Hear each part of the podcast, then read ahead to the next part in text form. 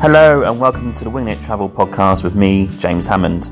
Personally, I have been to 50 countries. I've met so many people on my travels that I want to bring on this podcast and get their story on record. I have plenty of tips and stories to share with you as well. Are you a backpacker, or a traveller, or gap year student, or simply someone who loves to travel? Then this is the podcast for you. Throughout the weeks and months, you'll get many guests and solo episodes where I try to cover all range of subjects within travel. This is a casual and informative travel podcast to inspire you to travel in the future. Hope you enjoy the podcast. Thanks for listening and supporting this, and I'll see you soon. Cheers, James. Hello, and welcome to episode 67 Travelling with Shaun Roberts in Thailand, Malaysia, Singapore, and New Zealand. This week we'll talk about Robert's trip in 2012 13, travelling in these countries on like a bit of a gap year from end of university to, I guess, coming back home. He's my good mate from Norwich, so we had a good chat here about our combined experiences in those countries when we met up for one night in Christchurch, and also his epic achievement of winning the New Zealand FA Cup for those football fans out there. So it's a real good chat. It's good to catch up with my mate. He's uh, he's one of those mates I've got that has done travelling and he understands the, the trials and tribulations and the different types of feelings you have when you go travelling. So it's a real good episode for that. So I really look forward to you hearing that today. Keep an eye out this week. I've got a bit of an announcement on Wednesday. Do like a real cheeky five ten minute episode to explain the next steps for this podcast. So please keep an eye on that. Don't want to say too much yet, but it's the next step for this podcast. It's one part of a bigger announcement this year, so it's the first part. Yeah, just keep your eye out on Wednesday, and I'll explain all then. Got back from the Rockies in Alberta, and that was incredible. Some incredible scenery. Check out my social media for that. I've also created a new Instagram account just for my travels. So there's gonna be like travel photos, travel reels, and travel updates. And you can follow me at James Hammond Travel for that. So two Instagram accounts now. If you go to one of them, you'll see it. Thanks for listening. We've got an exciting new type of podcast coming starting next week. Actually, this is not the announcement. So I'm going to Spain to do the Camino, one of the trails in sort of near Santiago, northwest of Spain, just by Portugal. It's called the Finisterre Trail. And my idea here is that I'm going to do a little five ten minute daily upload of my day and explain where we walked, how long, what we saw, what we did, what we got up to, who we met, what we ate, all that sort of stuff, and give you an idea of what it is to maybe podcast on the road live. Um, so yeah, that will be next Friday. I think we start the actual walk. So thanks for listening. Uh, keep in there. Thanks for spreading the word. Again, this is another record-breaking month. I keep going up. So thanks so much for May. Let's smash it in June and keep that trajectory going up. Uh, I'd love to see it. Thanks for that, and I'll catch you soon. Cheers. Let's get into the episode. Hello, and welcome to the Winging It Travel podcast. And this week I'm joined by my good buddy Shaun Roberts. I'll be calling him Robbo for this episode. And he has travelled to Thailand, Malaysia, Singapore, and New Zealand. He's an avid diver and has completed his PADI and advanced in Koh Tao.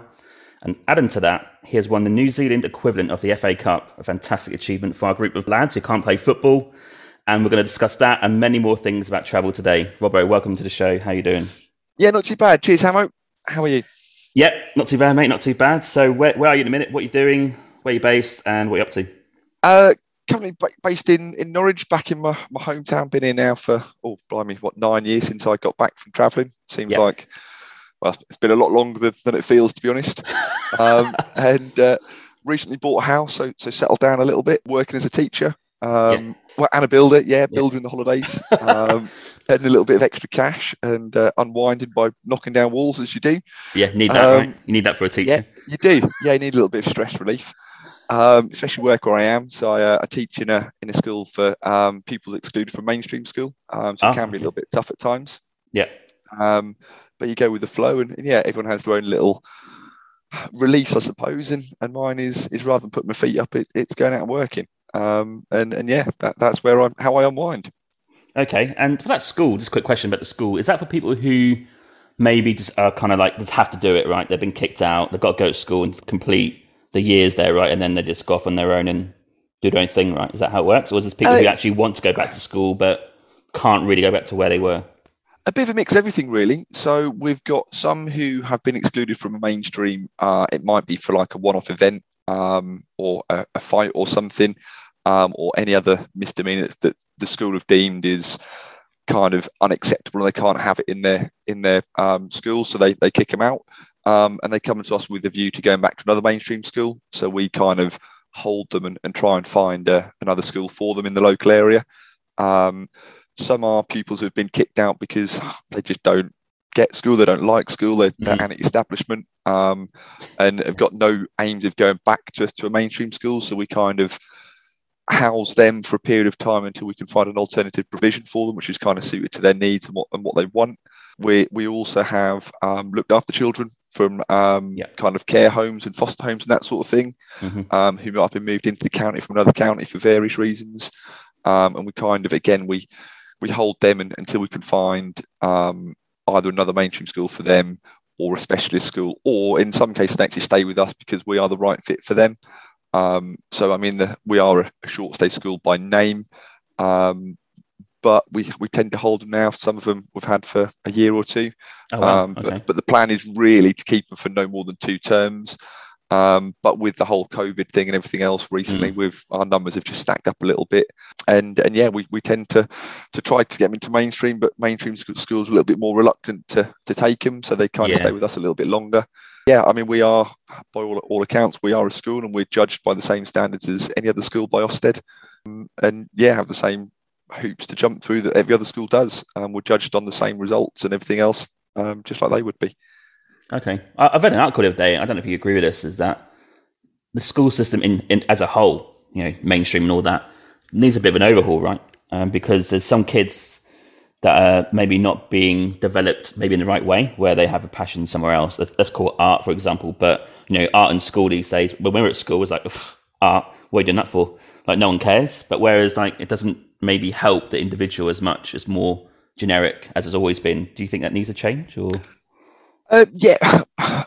When I when I was working at mainstream school, I probably would have disagreed with you because I it was kind of a mainstream school was a mainstream school, and that's kind of what you had to do working with the pupils that I work with now and have done for, for eight years, um, I tend to think that you're right that the whole education system across England needs a complete overhaul. I don't know what the answer is, mm. um, but it doesn't seem to fit the profile of, of the pupils. Um, a mainstream school is kind of one one for all, but like you say, yeah. there are so many pupils that whether it's just not subject based, I think mainstream schools have become too results driven um, okay. and too much focus on the core result, uh, the core subjects, your maths and your Englishes and your science, and yeah, and trying to tweak those as best they can. And even PE to a certain extent has, has evolved. Um, I mean, I used to teach PE, and even then we just taught GCSE PE um, and sports leadership. Mm-hmm. Now you've got BTEC, you've got NVQs, you've got football scholarships, you've got coaching scholarships, which is brilliant. But they don't have then the same capacity to do that in other subjects and mm. look at people that aren't academically minded but want to get into even the building site, for example. They they don't skill those people from a young enough age to get them in.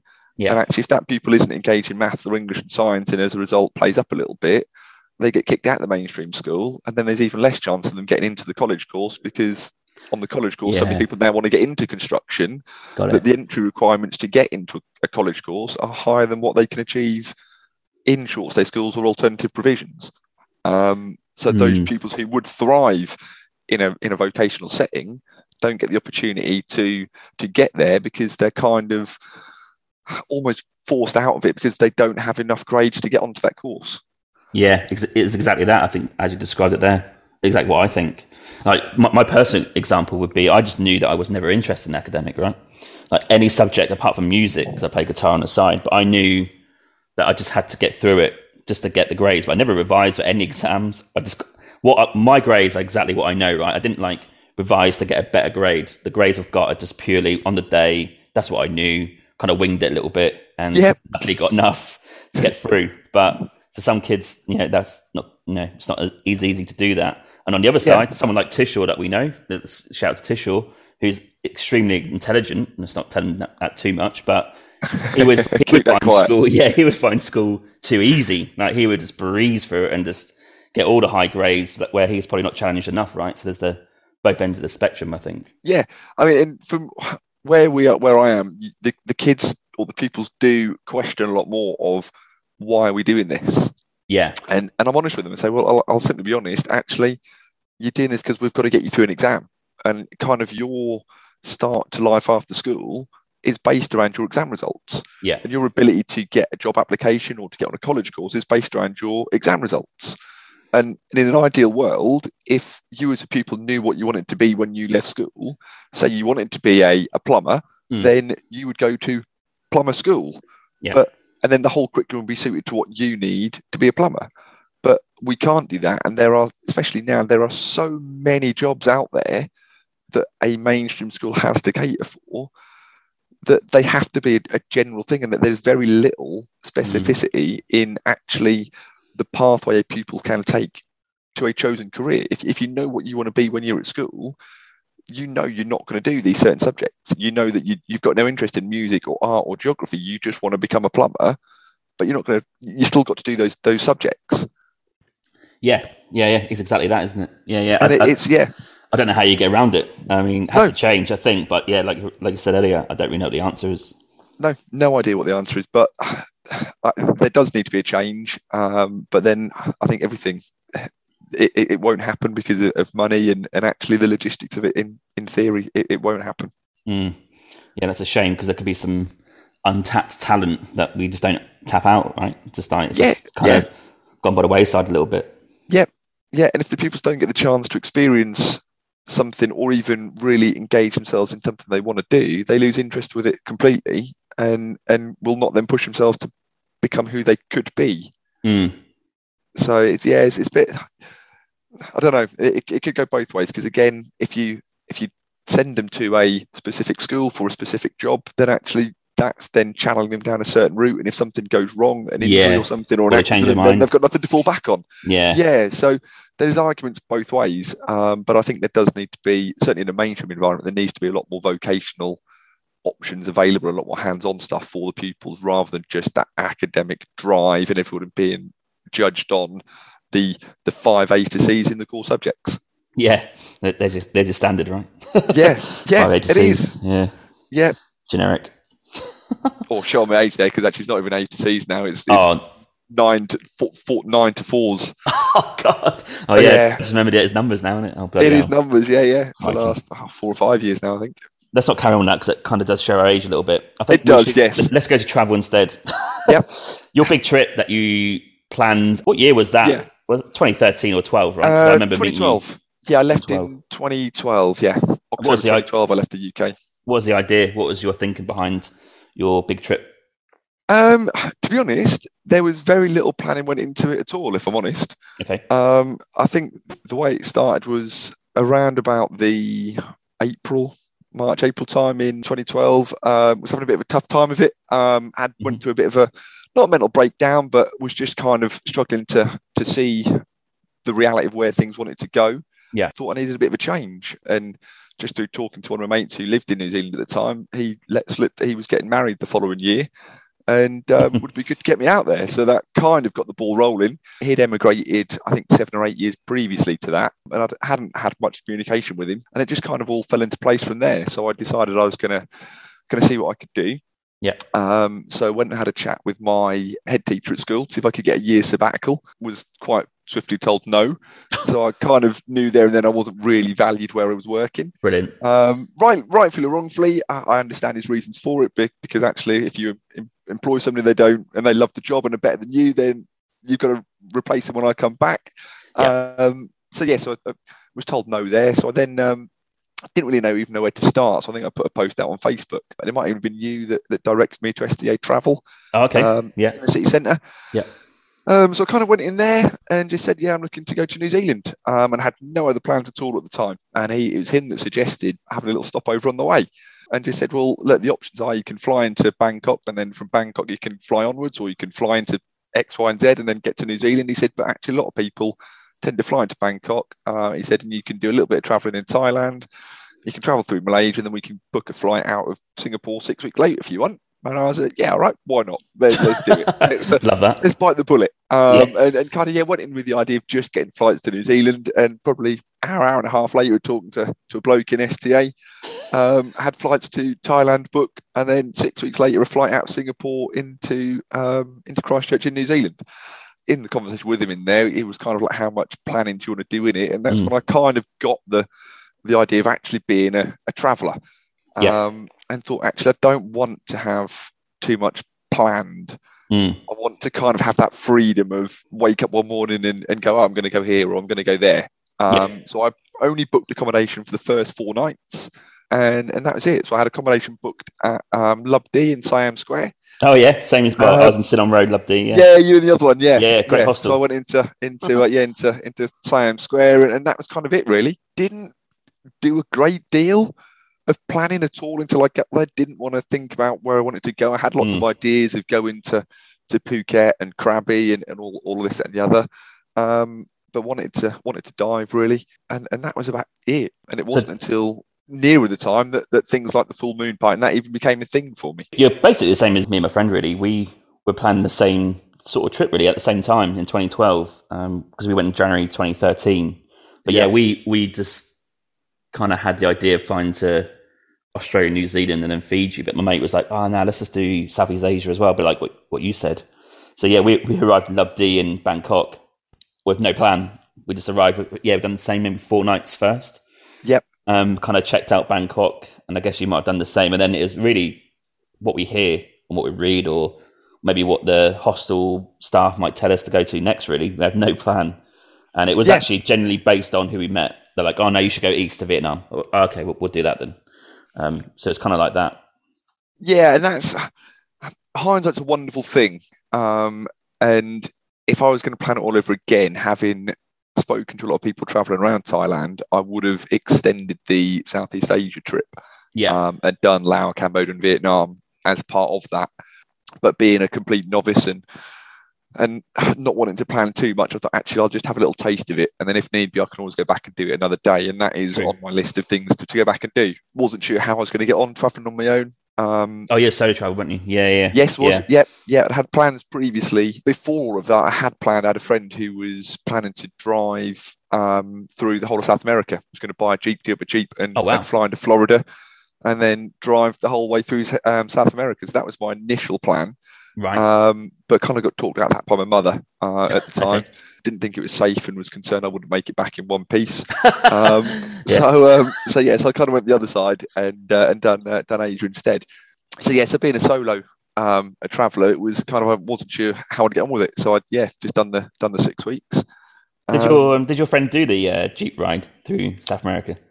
Uh, no, I don't believe he did in the end. I oh, think he, he ended up taking up kite surfing, and I believe oh, yeah. he actually moved to Canada as well. For Bangkok, did you like have anything ticked off there? Did you go and see like the Grand Palace or Khao San Road? Did you have a few nights out? Like, what was the? I, I think I've probably there? spent a little bit too long on Khao San Road, if I'm honest. yeah, yeah. Um, kind of got um, a bit not stuck on, but I'd done um, four days in Bangkok first, so a bit of a a weird story. When I, I flew into into Bangkok, and uh, when we arrived at Bangkok, it must have been about 10, half 10 at night, and mm. um, they'd run out of um, visa cards on the plane. So it was the case of, right, okay, well, when you get there, you need to do this, that, and the other. And it, when we got into the airport, it seemed like forever to find where we needed to go. There's very few people around directing anybody. And there was a massive supply of visa cards anywhere in, in the whole airport. And uh, next thing, this bloke comes over with a load of them, and uh, I start filling mine out, and this bloke, I think his name was James, came over next to me and said, oh, "Do you mind if I copy what you do?" And I said, "Yeah, yeah, that's fine." Started filling my details, and um, and the host and the hotel name, everything, or hostel name, everything. And then I looked at his and went, uh, "Mate, you're not meant to copy my hostel as well." He went, "No, no, I am going to Lubdi Siam Square as well." Oh, nice. Um, so completely randomly, yeah. So he, um, and as it turned out, actually, we were in the same room when we got there. Oh wow! Um, yeah, yeah, yeah. So that's kind of like an instant, an instant connection with somebody and uh, yeah, I think we finally got to probably about midnight. We got into into there, and we had a little chat with him and, and uh, Thomas. Uh, I think it was a, a, Polish guy who was in our room as well. We all kind of had a bit of a chat. Said, "Yeah, we'll go and have a quiet beer in the in the little bar downstairs, and then yeah. we'll um we'll get up early tomorrow. and We'll go and see some sights." So we sat down there having a having a bottle of Heineken, just about to finish that, and just about to say, "Right, kind of go to bed." There's a, a group of probably half a dozen people, a table or two behind us, and just went, right, who's coming then? What? I said, yeah, you coming? We're going Khao San Road. so, Straight into uh, it. So yeah, the early night ended at six o'clock in the morning, and um, as it does, um, and it was yeah, kind of a, a straight in and hit, hit, it hard from there. So we then I think it was either that day or, or the day after. We went out and done a couple of little excursions on some of the palaces. Didn't do the Grand Palace on the first time I was in Bangkok. Mhm. Um, and we then, me and James, uh, decided we were going to speak to the little reps in the in the hostel Mhm. and booked a couple of trips out. Um, went and saw a couple of nice waterfalls and um, over by the Burmese border, um, Oh, yeah. north of Bangkok, um, Yeah. and came back down. So that was booked in after the four days. We went and done that and, and came back. Um, and I had another couple of mates coming over who were then flying into Bangkok. I think eight or nine days after I got there. Yeah. So I, we went away for four or five days on these mini excursions, and then he came back and met another couple of boys there. And obviously, they were really new to Thailand and new to Bangkok. We're like, well, where do we go? Lo and behold, a couple of nights on Khao San Road. Um, wow. to, the, to the extent where actually, I think uh, I think it was then that we actually not Khao San. I can't remember the name of the road, but the one that runs parallel to Khao San Road, um, also a party strip, and we ended up getting a hostel in there. Um, Oh, you stayed there. Oh wow. yeah, literally stayed. Well, not even a stone's throw alleyway Yeah. from Khao San Road, um, in a in a little hostel that kind of had well one air conditioning unit, I think three beds and not much else. Um, so we stayed there for I think four or five nights, and again went out and saw a couple of the palaces and, and what have you.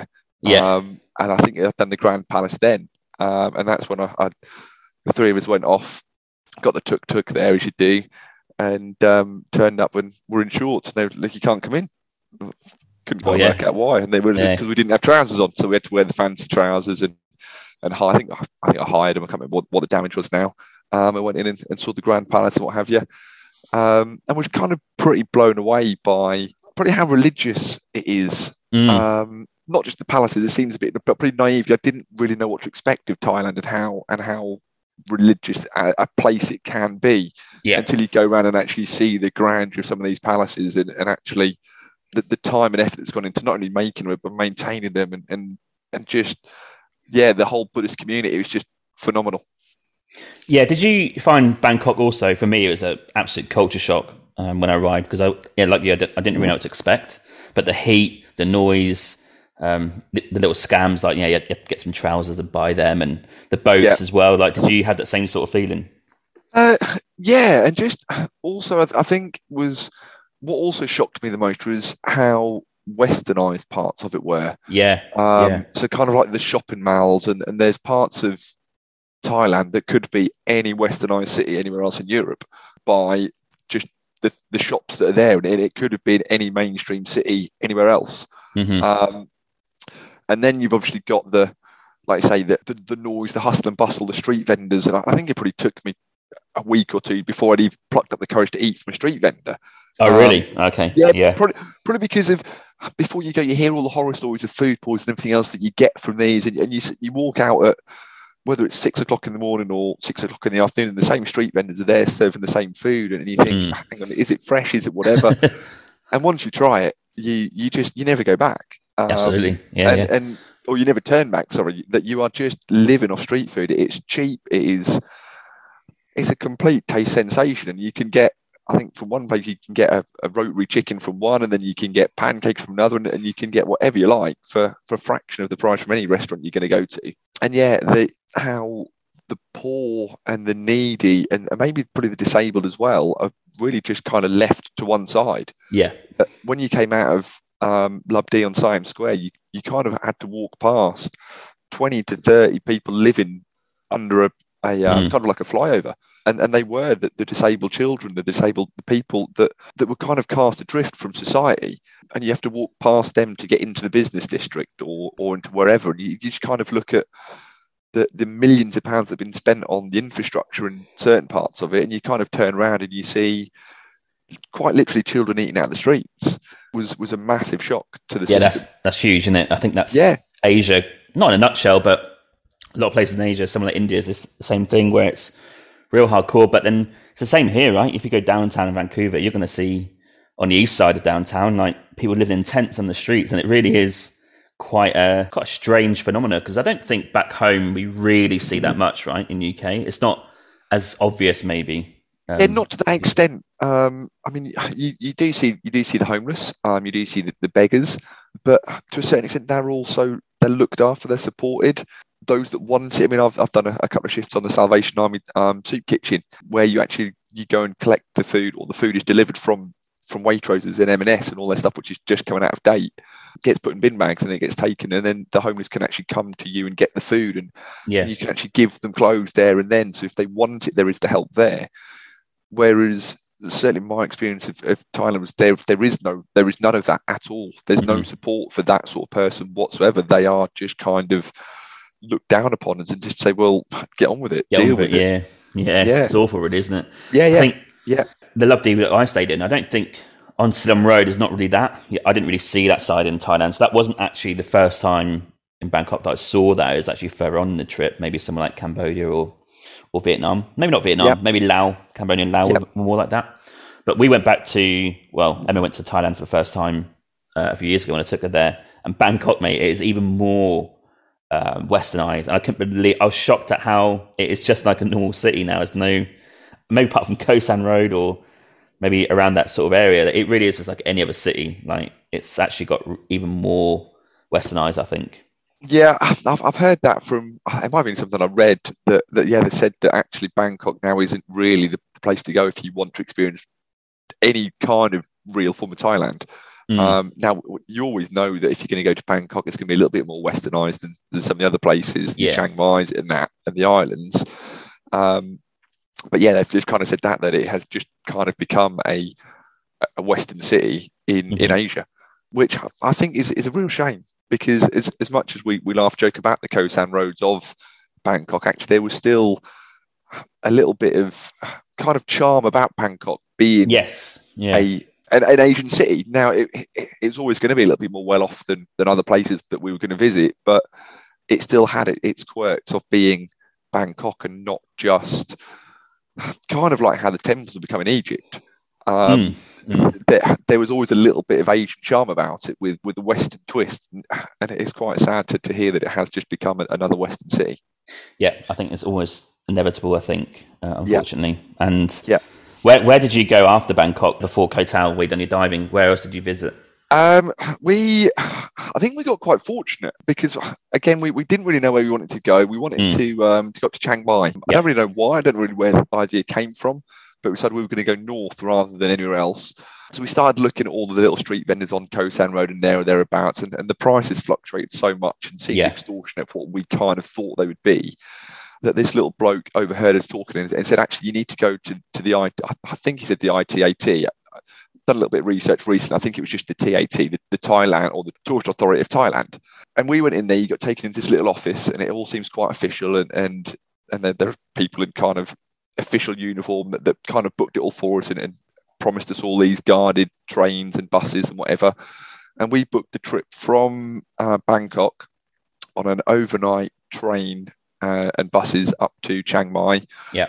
I think it was then one night in Chiang Mai, three nights kind of trekking through the through the jungle with the, oh, yeah. the Karen tribe. Yeah. Um, and kind of having a tribe leader taking you through the tri uh, through the jungle back yeah, we into Chiang Mai. Yeah. Um, for one night, and then from there straight down to Surat Thani. Okay. Um, across to Phangan for the full moon party. I think that was four nights, and put it put, booked it all in one in one package. Okay. Um, yeah. And and we had no problems whatsoever.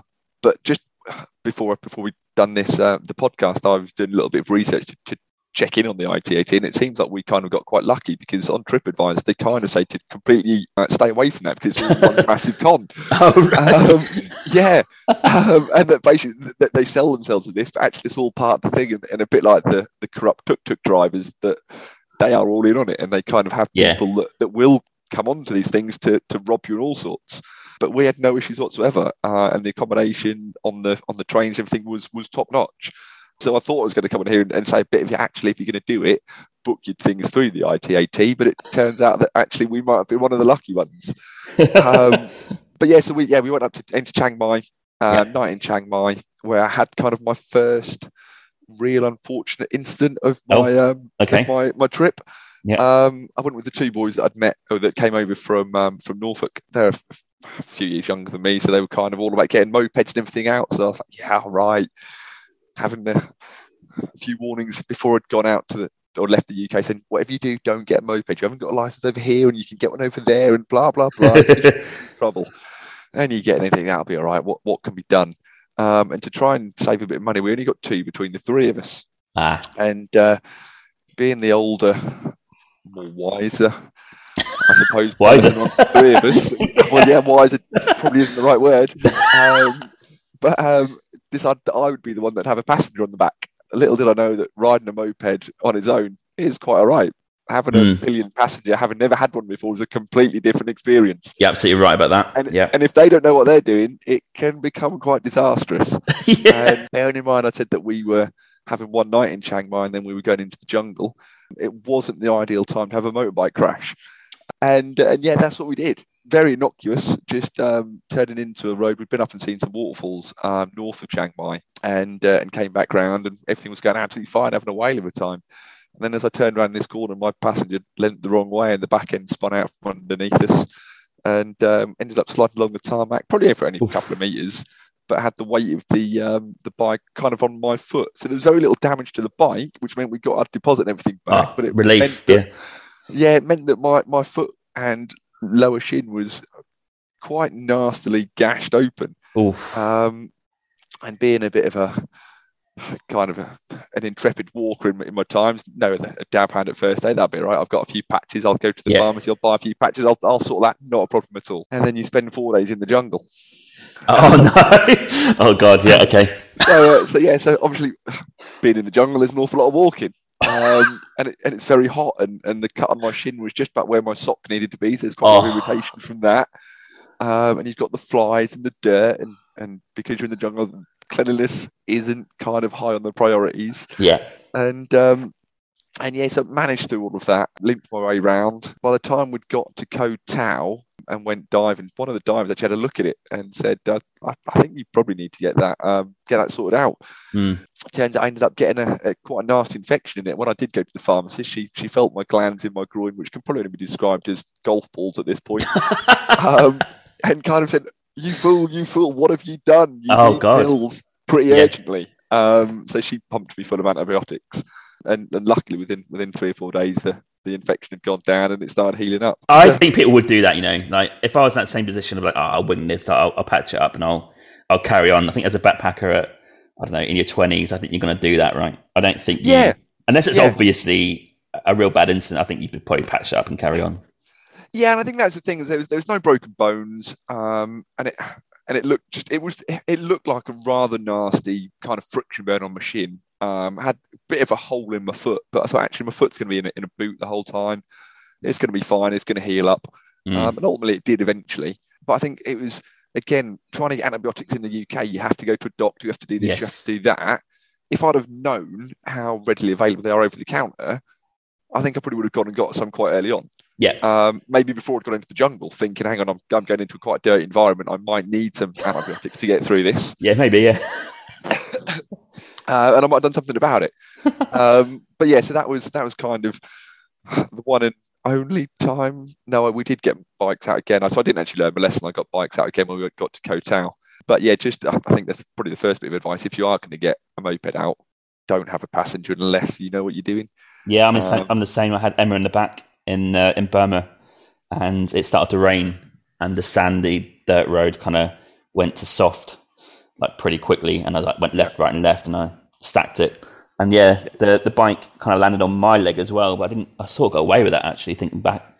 Um, but that, that was the last time I was like, right, Emma, you're getting your own bike. We're not sharing again because it is a different dynamic on the bike. Yes, totally. Uh, Actually, I did do it again in Cook Islands. Didn't have my lesson as well. There we go. We're both the same.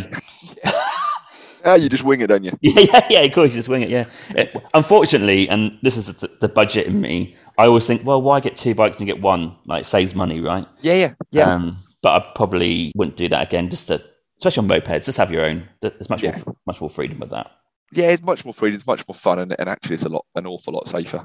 Um, Yeah. unless you know what you're doing. Yeah, And which it we aren't. I, um, yeah, I, I didn't know what I was doing, and, and I paid the price for it.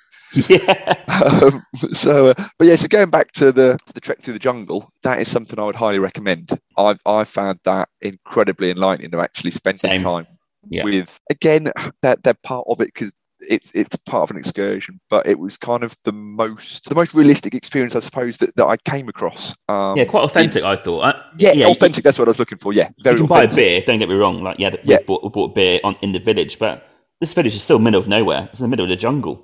Yeah, like, yeah. It's not like it's near anywhere. No, um, and uh, there was I think it was one of the nights, um, I think the third night, we, we came to a little camp with a waterfall behind it, and it was idyllic, totally idyllic. And then at, nightfall, um, I can't remember the, the, the, tribe leader's name, came and just started tapping people. This said, a, a torch, torch.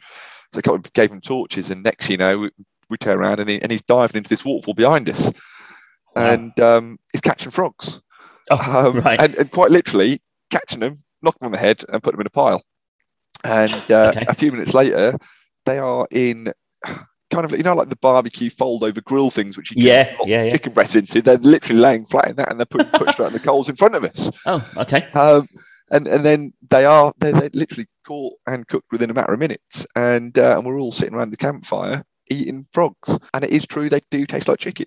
Oh, um, not sure if you ever tried a frog. No. Uh, yeah, I did actually. I tried it in Cambodia. Yeah, yeah, didn't yeah. like it. You didn't like it? No. I loved them. Yeah, it's something I can really get on board with. I don't think. No. No. I don't think I'd eat it as a main meal, but I think it's just again, it's one of those experiences of actually being being there. And I think if you think about it, it, it, sounds a bit sadistic when you when you talk about it now, but you kind of get dragged into kind of the emotion of it all of the time. Yeah, I think. You, but what choice do you have? I mean, that's what they're eating, right? Yeah, yeah, yeah. Yeah, and then I had yeah, scorpions on Khao San Road. Did you have them? I did, yes. Yeah, yeah. Uh, that, I was a big fan. I could deal with that. But no, actually, I wasn't a big fan. Okay. Um, it's texture more than anything, I think. Yeah, yeah, I get you on that. Yeah, yeah, but yeah, I'd say we then spent the rest of that evening just they pulled out all the authentic um, musical instruments that have been clearly handmade and all sorts. And authentic is is the key word. And compared to some of the other excursions we've done, the the tiger temples, the elephant temples, the yeah. elephant sanctuaries, etc.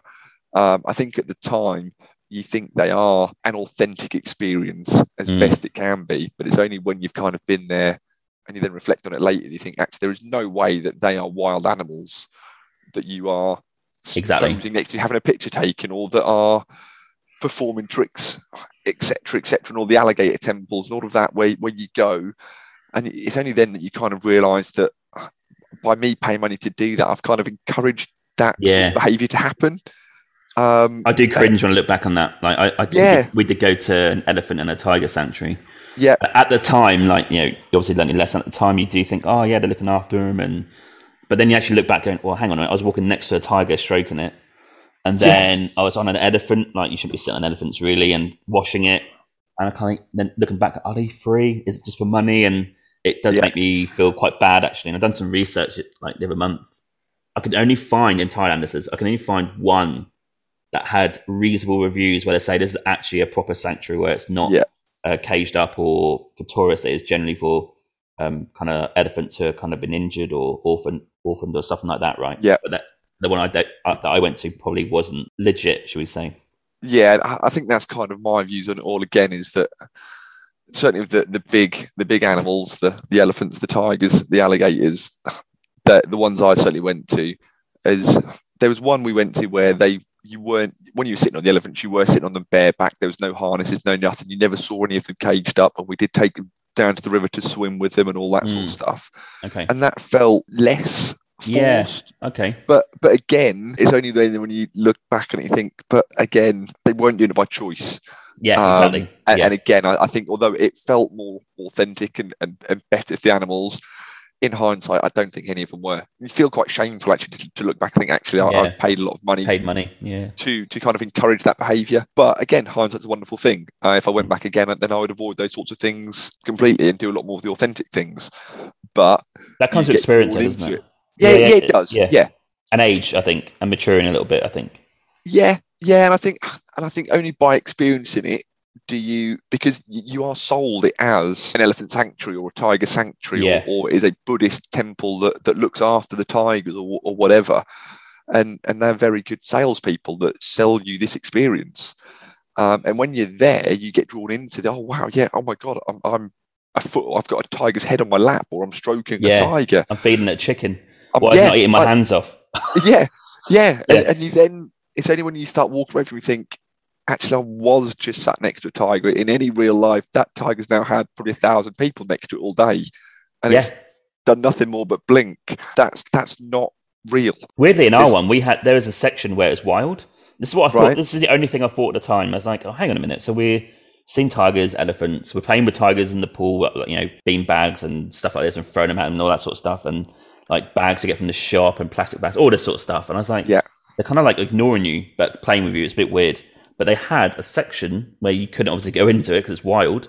Where you, can go, you can go up the stairs and on this little balcony and you look down. It's a separate section where there are tigers and there are animals that are completely wild. And I was thinking, oh, why? Why is there a difference here? Yeah, And I was like, ah, okay. But I didn't really think much more of it. Carried on, and then only only years later, I kind of think back to that. I think, oh, that's why, right? Because yeah, they're probably drugged or I don't know. yeah. Again, I, I don't know for sure, but it is. It's that whole the reality of actually it, it's not normal for for that sort of animal to behave in that sort of way. Um, Mm. So there's got to be some sort of artificial control going on there that has caused that to happen. Absolutely. After that, did you go straight down to Surat Thani, or was there Yes. more you, you explored? No, we then went because obviously I, I got caught up in Bangkok probably a little bit longer than I expected. Kind of about halfway through, and I knew I wanted to go and do my diving, and had someone else I wanted to catch up to in um, on Koh Samui. So it's kind of getting towards, and the logistics of it. I wanted to get down, and, and it turned out that it kind of coincided with the full moon party. Yeah. So I think I arrived 15th of October. So the end of 30th, whatever it was, of was was whenever the full moon was going to be on. So it kind of it fitted in going from Chiang Mai straight down um, to Phangan and having a couple of nights in Phangan doing the full moon party. And then while I was there, because I had a friend in Koh Tao as well, it kind of then kind of forced my route a little bit of staying where I was rather than kind of branching east and west. hmm Um, so yes, we went into into Phangan, experienced the full moon party. Um, I How think was that? that's kind of surreal. I think is the term for it. Okay. Um, very surreal. Is that kind of the whole island and anybody you talk to within a couple of days of it, it's all about full moon party, full moon party, full moon party. hmm And again, naively, you get drawn into the whole thing of it, and, and you just think you are a completely wild, free spirit. Um, and it's only since you hear the shocking stories of the shooting two or three Yeah. years, or maybe four or five years ago now, whatever it was, um, when you realize quite actually how potentially vulnerable you are in that sort of a place. We took precautions of not taking anything valuable out with us and only taking money that we were prepared to lose in case anything did happen with the muggings and everything. But you, you kind of you take it for granted, like I said, how vulnerable it is. But it is it's an incredible experience. Um, and, and again, I think we were incredibly lucky, and, and uh, uh, I kind of think I was incredibly lucky for, for different reasons. One that we went as a three down Mhm. there, and, and you kind of get to the beach and just kind of look at the sheer scale of this thing, and literally the whole beach is a, a dance floor with Yeah. every bar that backs onto it, uh, Mhm. and as far as you can see, is people. Um, and one of the first people we bumped into was um, was the people who had been on the jungle trek up in, In Chiang Chiang Mai. Mai with. Yeah. Um, so, so yeah, we bumped into them and kind of they were all together. I mean, it's completely unplanned, and they were one of the first people we got to, and, and we're all there with the, the neon paints down your arms and, and Yeah, buying buckets. buckets God knows what you're drinking.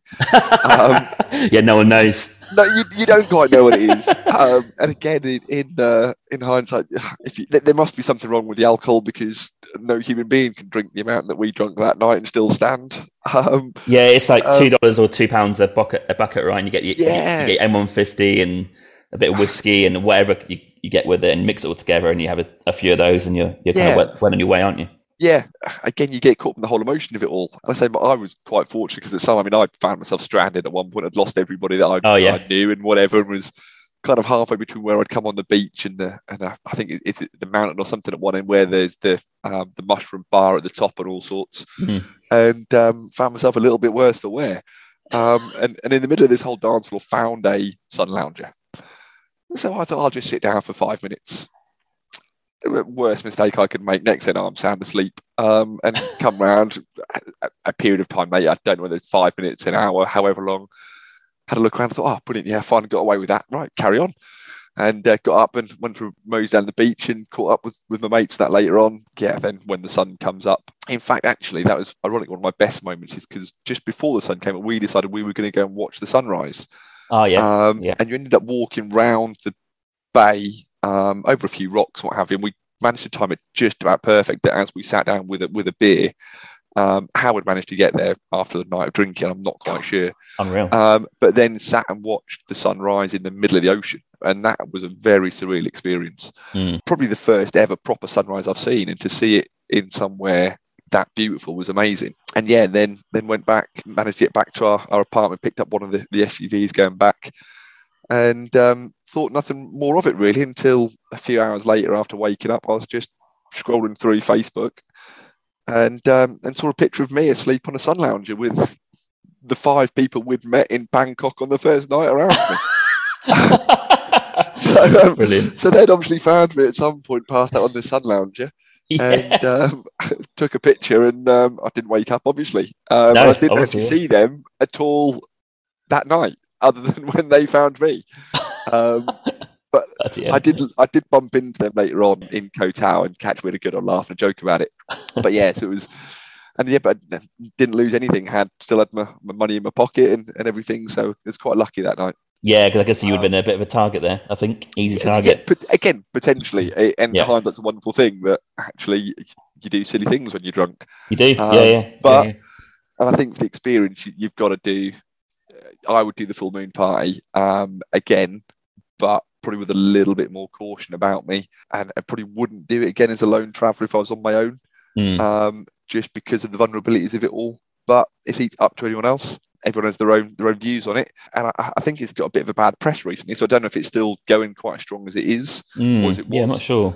Yeah. Um, don't seem to hear so much about it now, but it was Do you- certainly a big thing at the time. do you think we're too old to do that now, or do you think we'd still fit right in? I think anyone would fit in. Yeah.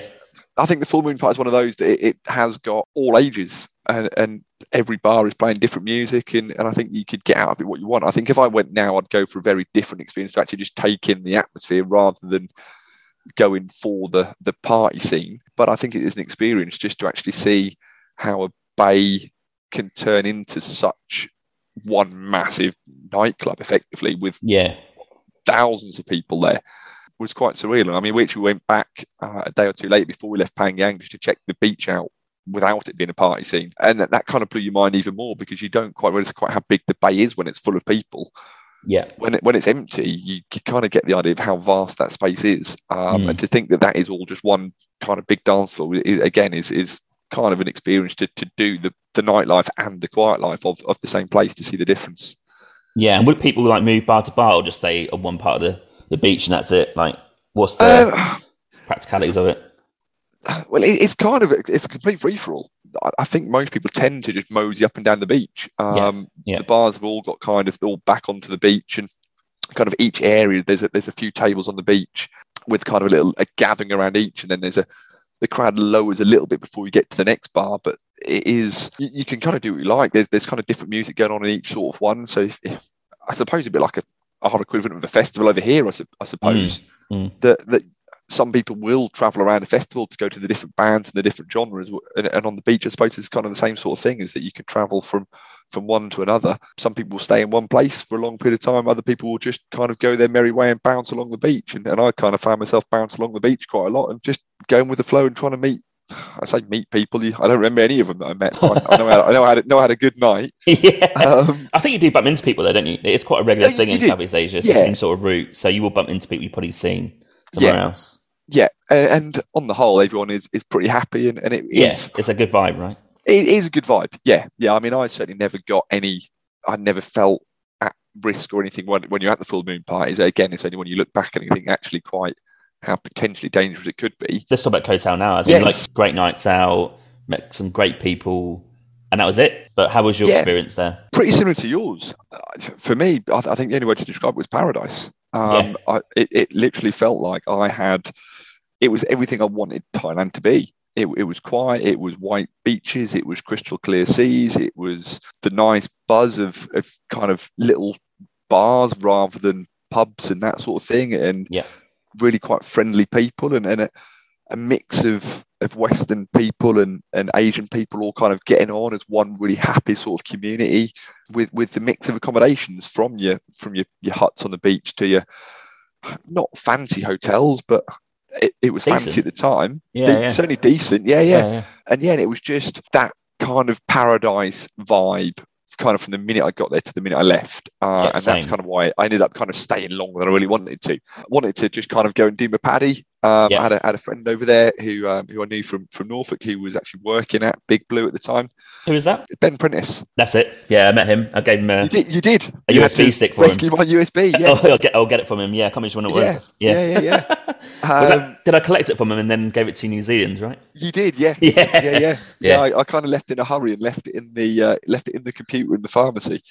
so, uh, so he went and rescued it for me and, and kept hold of it. And, uh, and then you said that you were there, then coming over to New Zealand. So you uh, you picked it up for me, and when we reunited for the one night in Christchurch, you, you gave it back to me. Yeah. What what moment? Yeah, it was. Yeah, very good moment. Yeah, I don't, Um, I don't know Ben that well, but um, I think we he obviously recognised me. I think he's obviously a few years older than me, but yeah, he was working there still when I was in Koh at the dive centre. Yes. Yeah. So did you do yours at Big Blue? No, there's two reasons. One, they wouldn't actually let me do it because I had grommets. Not say anything, right? But I had grommets when I was younger, which means Yep. I had um, a couple of operations on my ears. Yeah, Uh, because I had um, some problems with hearing, and they couldn't insure me because you obviously get the equalising stuff with diving, Yeah. right? So Yeah. they didn't want to take the risk. So that was kind of one, and then two, I'm not brilliant in water anyway, so I kind of felt a relief when they told me no. Um, Right, okay. So what I did is, so my friend done what you did, done the PADI in advanced. Yep. And then what I was doing, I mean, this sounds equally as idyllic, is I was just in the accommodation. It was really nice because you get that with the dive package. Yep. And I was just going to the beach every day, going to the, some of the bars down the beach. A few friends were there to chill out in the sun, in the water, a few cocktails, a few beers, and went on a few nights out when he was, uh, when Mike was like not diving. So, yeah, pretty pretty chill times. Yes. Yeah. Um, so what, what combination did you get thrown in as part of your dive then? Yeah, it. I mean, I think we got quite fortunate there. Yeah, it wasn't a hotel, but it's almost like an apartment complex. I think almost Yeah. It- it's set further back, um, almost at the end of the strip. Like uh, I, I don't know how to describe it. It's quite a long time ago, but when you went to the main strip and took a left, not a right, as if you come from the beach, Yeah. it kind of runs out of road and run out runs out of accommodation. Really, you can carry on on the road, but it goes into, I guess, the jungle or the the hills, right? But it was Yeah. near there, and because Mike was doing it with someone else that we knew from Australia, we shared a room with three. Yeah, I think it's like three beds in there, just like a Okay. real nice apartment. Yeah. So I was I was very fortunate um, that when um, when we signed up, I think me, there's me and another fella called Sean signed up. We must have been the last last four or five people to do it, and they'd actually run out of their uh, free accommodation because it was quite popular. Mm. Um, so they ended up actually putting us up initially just for the night in um, in their fully air conditioned kind of I want to say hotel, but it's not. It's just kind of an apartment, but with a, with a lovely balcony overlooking the beach with with Sky TV and, and a powered Wow. fridge and everything all thrown in. It was because it was part of the package and it wasn't our fault. They gave it to us at the same rate as being in the in the bunks. Mm. Um, and um, and they said it'll only be for one night. We've got people moving out and blah blah blah. And we got to know our dive master really well, Richard, and we had a good laugh and a joke with him. And, and at the end of day one, he actually came to our room and said, "Look, boys, got some bad news for you. There is uh, there's now space in the hostel. He says, but I've got some, got some good news for you. Uh, he said, if you promise me you're going to come on and do the advanced, I'll um, you can keep this apartment for as long as you dive with us at the same Ah. price. Um, so uh, That's a win-win. kind of both both looked at each other and we'd actually worked out the finance. If we'd paid the extra to stay in the room we were in, it would have cost a lot more than doing the advanced. Oh wow. So we, okay. we, we, we were all in. Uh, he said, "Yeah, fair enough." Love Um, that. So yeah, Yeah. so, so we done the done the PADI and then booked the advanced in, um, and I ended up standing and doing a couple of free dives as well. Oh, after did you? That. Okay. Yeah, I, I think I kind of got fortunate in the fact that on our fourth and final dive as part of the PADI, um, we were lucky enough to actually swim with a whale shark that hadn't Wow. been seen for for a couple of weeks in the area.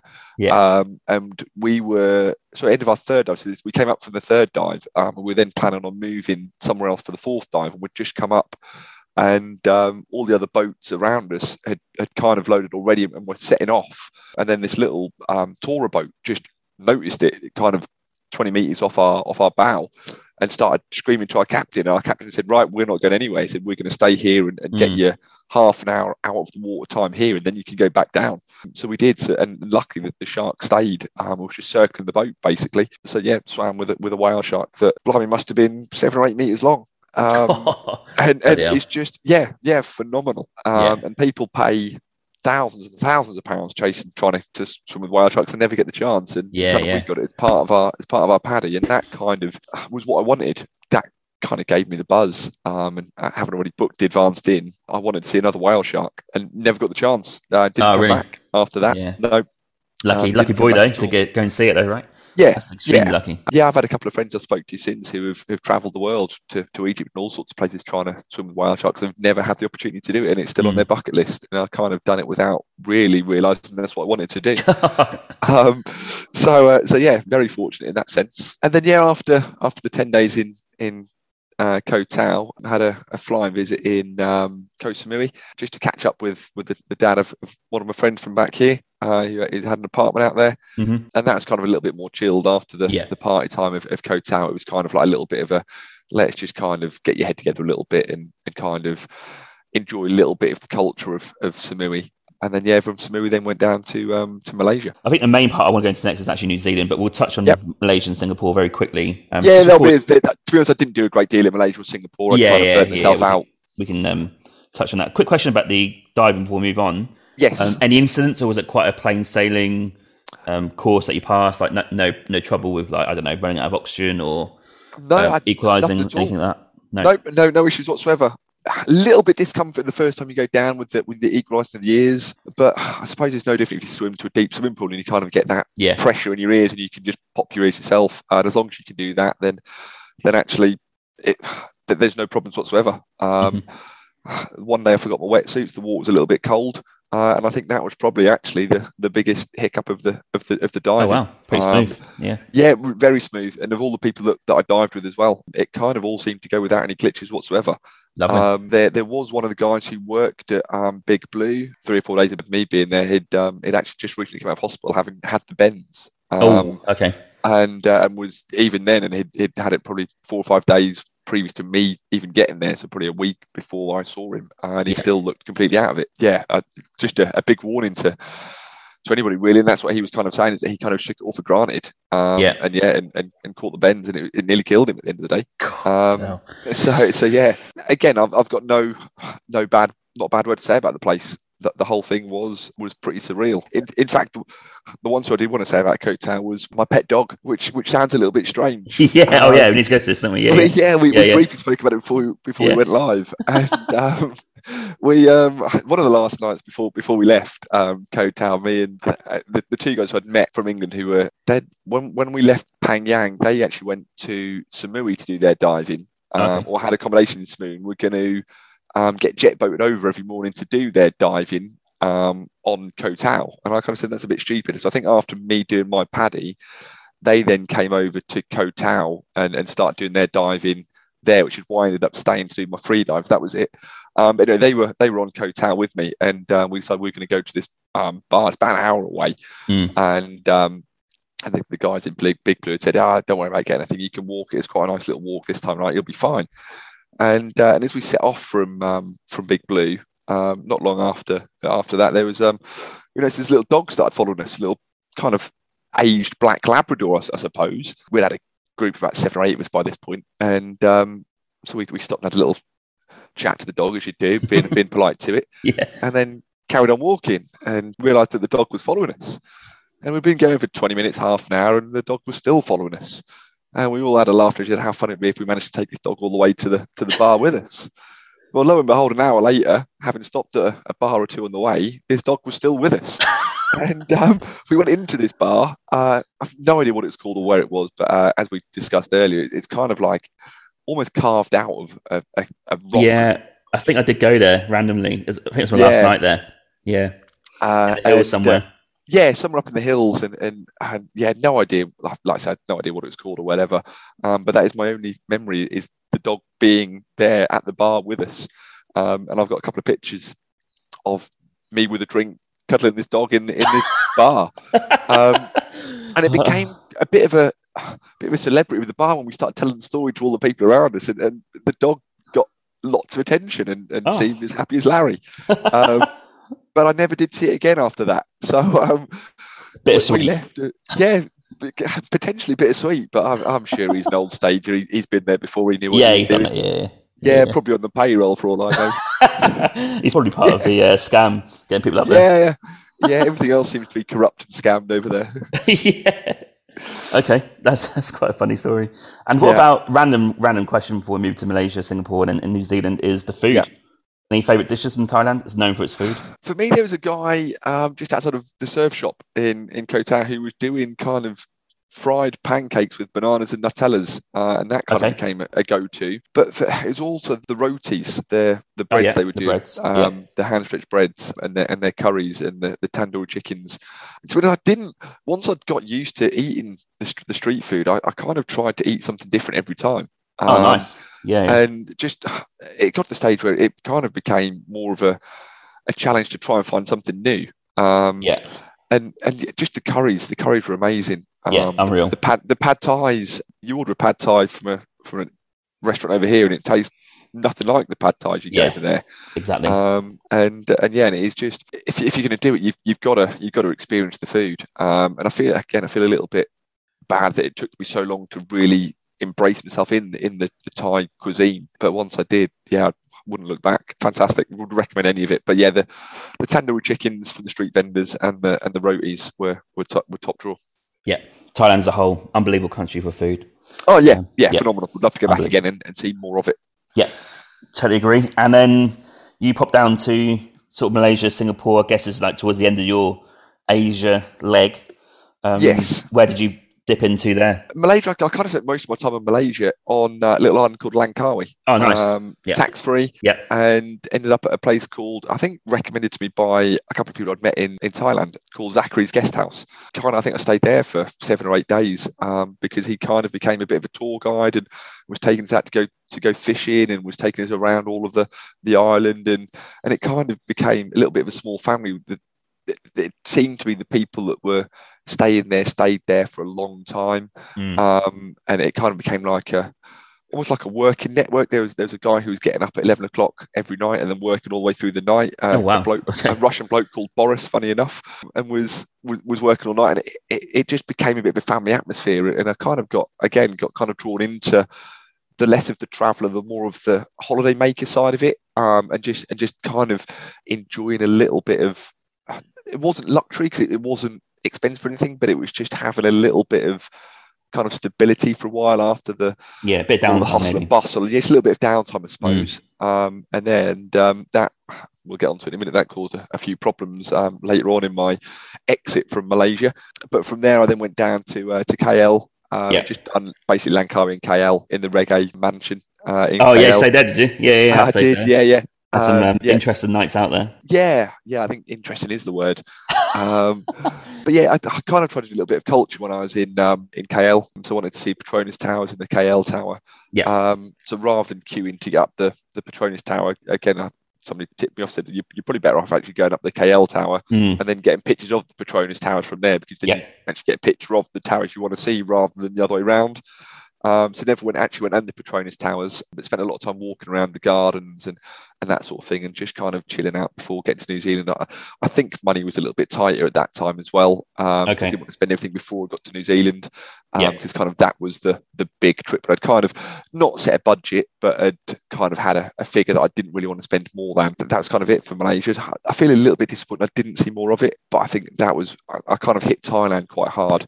Um, yeah, it sounds I like did. wanted to just kind of chill out a little bit and, and just like say unwind a little bit before I, I got to New Zealand. And what was the problem at the border? Well, Langkawi is obviously a tax-free island, so um, I enjoyed a, a a few tax-free items and bought myself some cigarettes and some and some spirits and consumed all the spirits before I went, but had um, I think four. I think it was only four packets of cigarettes left over. It cost probably about 50p a packet to buy. I got the last train out of um, KL at Yeah. half 10 at night, whatever it was. Got a rather nice coach and got to the, the border with Singapore. Um, got woken up by somebody poking me saying, Get off, get off, get off, go through visa. Mhm. So, in a half kind of slumbered um, state, you get off, you grab your bag, you you walk past it, kind of a bit like an airport. You get all the, warning Yeah. signs of have you got this, have you got that, blah blah. And all I saw was ten thousand pounds, and then cigarettes, ammunitions, liquor. And I thought, no, no way, I've got ten thousand pounds worth of cigarettes on me. I'll be fine. yeah. Because it's about one o'clock in the morning at this point. Then you put your bag on this kind of airport scanner thing, and it takes you through X-rays that you go through. You get your passport back the other side, and I went to pick my bag up, and suddenly I get a tap on the shoulder, and, and is this yours? And he points to my bag. Yeah, yeah, of course it is. Yeah, and I expected he was going to give it to me. Next thing I know, look behind me, there's two blokes with rather large guns pointing at me. Um, oh. And I'm thinking, oh Christ, what's happened here? What have I done? Yeah. Um, still, penny's not dropped or anything, and you hear the follow me. Um, and you go into this tiny little office, one bloke with a gun, one side pointing at you, one bloke with a gun, the other side pointing at you, a very little desk, and then a, a bloke in rather official looking gear the other side of this desk. Yeah. And uh, just points at the sign on the wall and says, read that. And then I read it, I can't remember what it said, something really non trivial whatsoever. Yeah. He said, Oh, so you can read then? Yeah, yeah. Can, yeah. he said, So why have you not read any one of the 10 signs you've walked past since you've got off your bus saying, Have you got cigarettes? Have you got alcohol? Have you got this? You need to mm. declare it. And I went, Oh, I'm sorry. I only saw the £10,000 and thought it was £10,000 worth of this. And he said, No, you need to declare all of this. And and I'm thinking, no, he's, he's going to let me through the warning here. And then it starts getting really quite serious of actually, this is an arrestable offence. Oh. And I'm thinking, Christ, there's five packs of cigarettes. Chill out a little bit, mate. I'm not, I'm not trying to smuggle in a, a shipment load yeah. of, of, tobacco or anything. It's, it's five packets of, of, the cheapest cigarettes I could find. I'm not going to lie. Um, and I, and I kind of tried to look at the blokes next to me, and they're they're not they're not having any of it. They are the guns are about two inches from from my face, and I'm thinking, geez, this this could get quite serious. Right, what do I need to do here to get out of this situation? And uh, after about half an hour of him kind of ripping me a new one, he says that basically if I'd have been caught on the streets with a packet of those cigarettes, it could have been a, the equivalent of a five hundred pound fine per pack. Oh. Um, so it's looking at kind of like a two thousand pound fine. And he's oh, like, yeah. so you need you need to pay your fine now. And I'm thinking, Christ, I haven't got two thousand pounds. I, I can't afford that. I'm, geez, take me now or whatever. Yeah. And um, but yeah, it turned. I, I think I had to pay about worked out about thirty six quid. Um, oh, okay. Yeah. Obviously, it wasn't anything too major. Yeah, so that's yeah, got held up in there for about an hour, and then you come out of the terminal at the top there, and he kind of breathe a sigh of relief and just kind of bring yourself together again. And you've got the long stairs down to where the buses pick you up. Yeah. And it was only halfway down these stairs. I suddenly thought, hang on, I've been in there for a long time. There's no way my bus has waited. And I got the last bus out of KL. Oh, right. What am I going to do? I look at my phone and um, I've got about 4% battery left. um, so I'm thinking, geez, oh my god! And it, it, you then get that whole idea of being a lone traveller, yes. and it, I, I, I, felt lonely probably for the one of the the first times on the trip really. Mm. um, and i kind of got down to the bottom and had a look up and down and none of my buses were there and i just kind of sat there and i'm looking around. Not a single person speaks english. I can't understand a word they're saying and i kind of just slumped myself. And you look out the end of the bus station and and it's pitch black as far as you can see. Not not a single piece of light mm. not even a think oh well I'll, I'll walk to that town and i'll find somewhere there or whatever. It is a kind of a, a, single road out of there. No idea where you're going. No map to follow on the phone or anything. Yeah. I'm just going to park my bum here for the time being. And after about an hour of being sitting there, the bloke who actually held me at gunpoint came down and poked me and said, You still here? And I was like, Yeah, my, my bus, it was the last bus and nothing. And he said, There'll be one in a minute. There'll be one in a minute. Okay. Sat there for another half an hour. Yeah. Seemed like long, but he came back down again and uh, poked me again and said, You still here? I said, yeah, no, no, bus till like seven o'clock the next morning. It was, was what I'd looked down the timetable before I left. Yeah. So he literally says, "Come with me, come with me," and puts me on a on a on a bus. Oh. Um, the most luxury bus I've ever seen. Fully air conditioned, fully reclined, bit yeah. like being in first class. Yeah, yeah. And so I get comfy. I recline the seats, just about to fall asleep. We've only been on the bus five minutes, and the driver stops. Says, "Right, there you go. It's your stop. Off you go." right. So in hindsight, it was probably only half a mile, a mile down the road. Yeah, yeah. Uh, and I probably could have walked it. Um, yeah. But yeah, that was it. Kicked off about four, five o'clock in the morning uh, in the middle of nowhere in Singapore. No idea where I'm going. No phone signal. And uh, that kind of set the tone for my two days in Singapore. I was a little bit down, a little bit dejected. Yeah. Um, and I think I kind of I went and got a coffee and, and, a, and a bite to eat and and waited for for a hostel to open up and went and put my head down for a few hours. And it's about half an hour walk into the kind of the, the main hub of Singapore mm. where the um, the restaurant and the, the boat restaurant is. And kind of, I just decided I was not going to do anything heavy. I was just going to walk into town, have a have a mosey around in the town, um, and then stroll back. So that was kind of my own experience of Singapore. I spent quite a lot of time in the bay, a few hours yeah. in there, just just taking the sights in a little bit. just Mhm. looking at the the grandeur of the of the skyscrapers, what have you, and then kind of went and retreated back to my hostel and, and kind of closed my eyes until my flight to New Zealand was ready. Expensive place as well, isn't it? Like especially Oh, if you incredibly! come from something like Thailand, it's a Yeah. complete change in in money. So the budget Yeah. doesn't help either for that. No, no, no. So that was yeah, a bit of a a bit of a sour end, I suppose. Yeah, to- it's an unfortunate end, really, isn't it? Yeah, um, but again, it, it's a learning curve. Um, Experience, the story, I and it's experience. Yeah, Yeah. I know you don't like the word learning curve. It's an experience. I think is the is the word. But yeah, a story to tell. Um, the only time I've been held at gunpoint. Um, yeah, yeah. and, and I survived. So uh, so yeah, and always make sure you follow the duty laws. Yep, I definitely got caught. Not duty wise, I got caught with signage in Lao, and I, I got held at uh, well, technically gunpoint, but he had a gun, but he wasn't pointing at me. But yeah, that's purely because of signage, and I didn't read it. So we've all been there, I think. Yeah, definitely. And then New Zealand. So did you have a work visa for New Zealand, or did Uh, you yes, I did. I yes, did. Yes. so you flew into Christchurch, yeah, and flew into Christchurch. no travelling, just straight into maybe finding a job, or what was the plan? Uh, well, I, I knew I had a, a friend who lived who lived there, so he Yeah. actually um he was due to pick me up from the airport, but pretty poor planning. His his fiance gave birth the day that I arrived.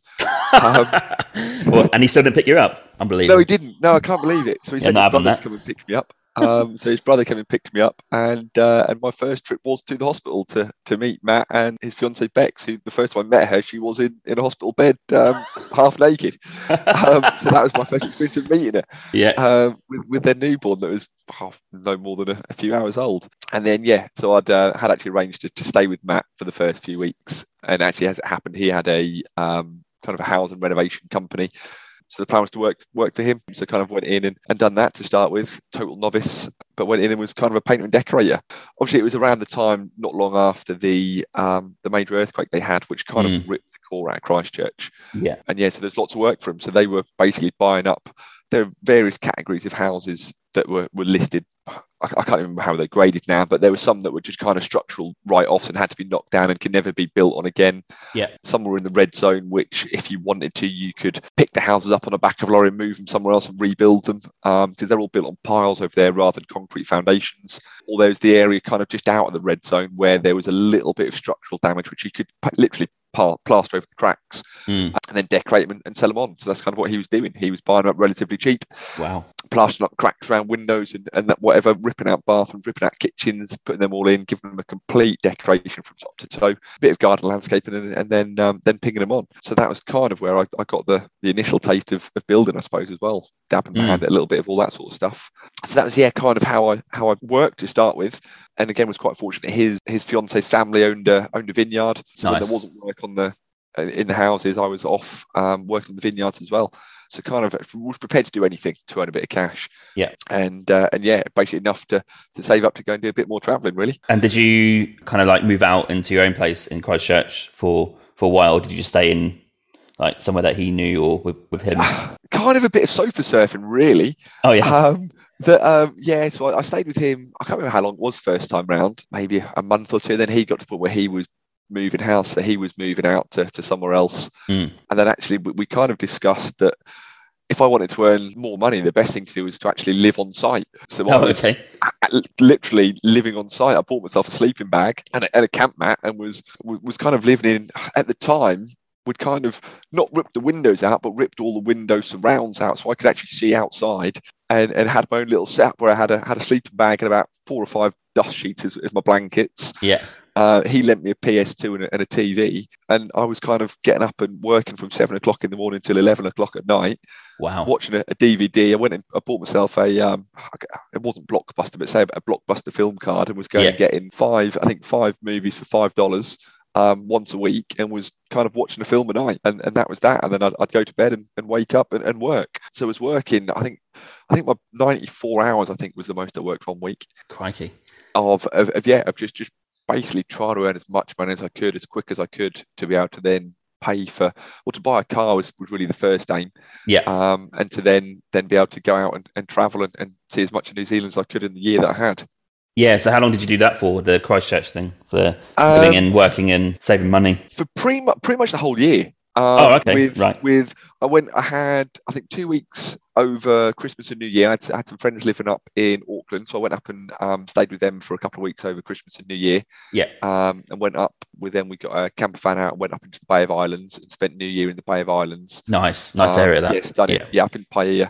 Um, stayed at little olive grove Cool. with dream. fireworks over the cove, and it, oh, it was it was amazing. They had friends who had a bach over on the west coast of the Bay of Islands. We, we kind of stayed in that for a couple of days as well, and had um, in fact we had Christmas Day in the bach on the west coast up there. Um, was stunning. Um, so he had a couple of weeks up in the in Auckland, then back down and, and kind of worked in Christchurch. Uh, then moved in with one of the guys who I started playing football with. Yeah. Lived with him for probably two, two, three months, maybe two months Yeah. um, three months, something like that, and then moved in with um, another one of my, my coaches for for a couple of months, and then moved in with Matt's parents last month. I think was it? Did I say with them? Uh, yeah, I think it was last, Mm. or certainly last few weeks of, the of the trip. So actually, my accommodation costs were kind of kept really low. Yeah, Um, dream it was kind of like yeah, was was kind of doing a bit around around the house, doing a bit of cooking and that sort of stuff to to kind of pay my way. But but got quite fortunate in that sense that didn't really have much accommodation to to to pay out, um, and was incredibly well looked after. Um, Mm. All the people that, that did put me up in New Zealand and will be incredibly thankful and grateful to them. But but yeah, it was just build up a network of, of friends and that really that that looked after you. And did you Um, go and see other places in New Zealand, like as part of the traveling part? Yeah, so I did. I think my biggest trip, I the guys who I knew in New Zealand lived in Auckland. They'd been in New Zealand for a year or two, and were then leaving early on in the new year, so a couple of months after I'd been there, Okay. um, and we're looking to sell their car. Yeah. So I said, "Well, I'll, I'll buy it off you." Um, So, um, so I actually flew up to Auckland and bought the car off them, and then from Auckland, it coincided with England playing cricket in That's New Zealand. right. So Yeah, New York. so I kind of followed them around the whole of the North Island. I think I did about three thousand kilometres driving around the Oh, North nice. Island. That's awesome. Yeah. Yeah, so I kind of went from from Auckland. I drove down to the Coromandel, then and that for me, I think it's probably my highlight um, was the drive up the Coromandel. Oh, it's Um, unreal drive. Once you get off the road onto the dirt track and you just drive for 40, 50, 60 kilometers on the dirt track, and I literally drove to the end of the road, and there's a there's a campsite, there's a DOC site at the end, and I and I stayed the DOC site, I think for I think three three dollars a night. Yeah, Um, and I think that's my biggest discovery was was the DOC site, the Department of Conservation. yeah, quite cheap, um, aren't they? Yeah, incredibly cheap. That Or free, maybe sometimes. yeah, some some are free. Um, the free ones literally are just a, a green field with no amenities. But I think for for three bucks, um, you'd, you'd get one with with toilets. I think for five bucks there'd be be shower facilities as well. Mm. Um, and in most of them you could have open fires and all sorts. And in fact, in, in one of them, just west of Napier, uh, I drove to the end of the road there, and actually there was one in there that actually had hot tubs built into the um, into the river.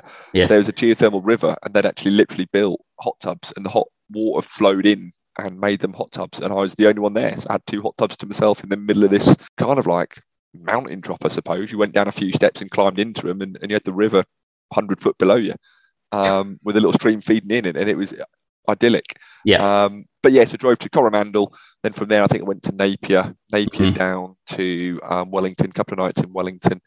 Um, from Wellington, and then I think I went back up to Hamilton, and then Hamilton, I think back to Napier.